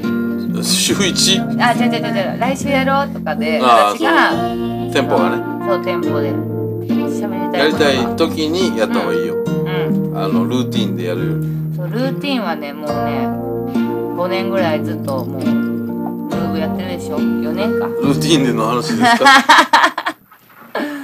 そう。いやー本当に困ってんのよあれもう。そうなんです。この間今週こんな忙しいけど俺あのー、前はやめとくまあいろいろある。もう3時やけどね、はじゃあちょっと過ぎましたけれども、えっと第1回。い、うん、月夜の虹ラジオ。ムはい。ーンナイトレインボーラジオ。はい。無事に。ちょっと喋りすぎたかもしれない。第一月夜いやいやでも本当に面白い。なんかいろいろあります。このね。ここまで聞くの限界があるっていうのを計算してるか いやもうややこしい者同士でね。らうん。そう二人ぼっちで。二人ぼっちで。はまた定期不定期でね、いはい。やっていきたいと思いますので、い。こんな遅く夜分に聞いてくれてありがとう、うん、また面白いことをはい。パッと浮かんでやりたかったらやるしやりたくなかったらやらないし。スピード感でいきましょ行きたいと思います。うはい。はい、お相手は、えー、松竹なぎさんと、えー、スペースドッグをやっております。タクでしてございました。お はい、おやすみなさい。やすみなさい。貨物列車に重なり合うその声と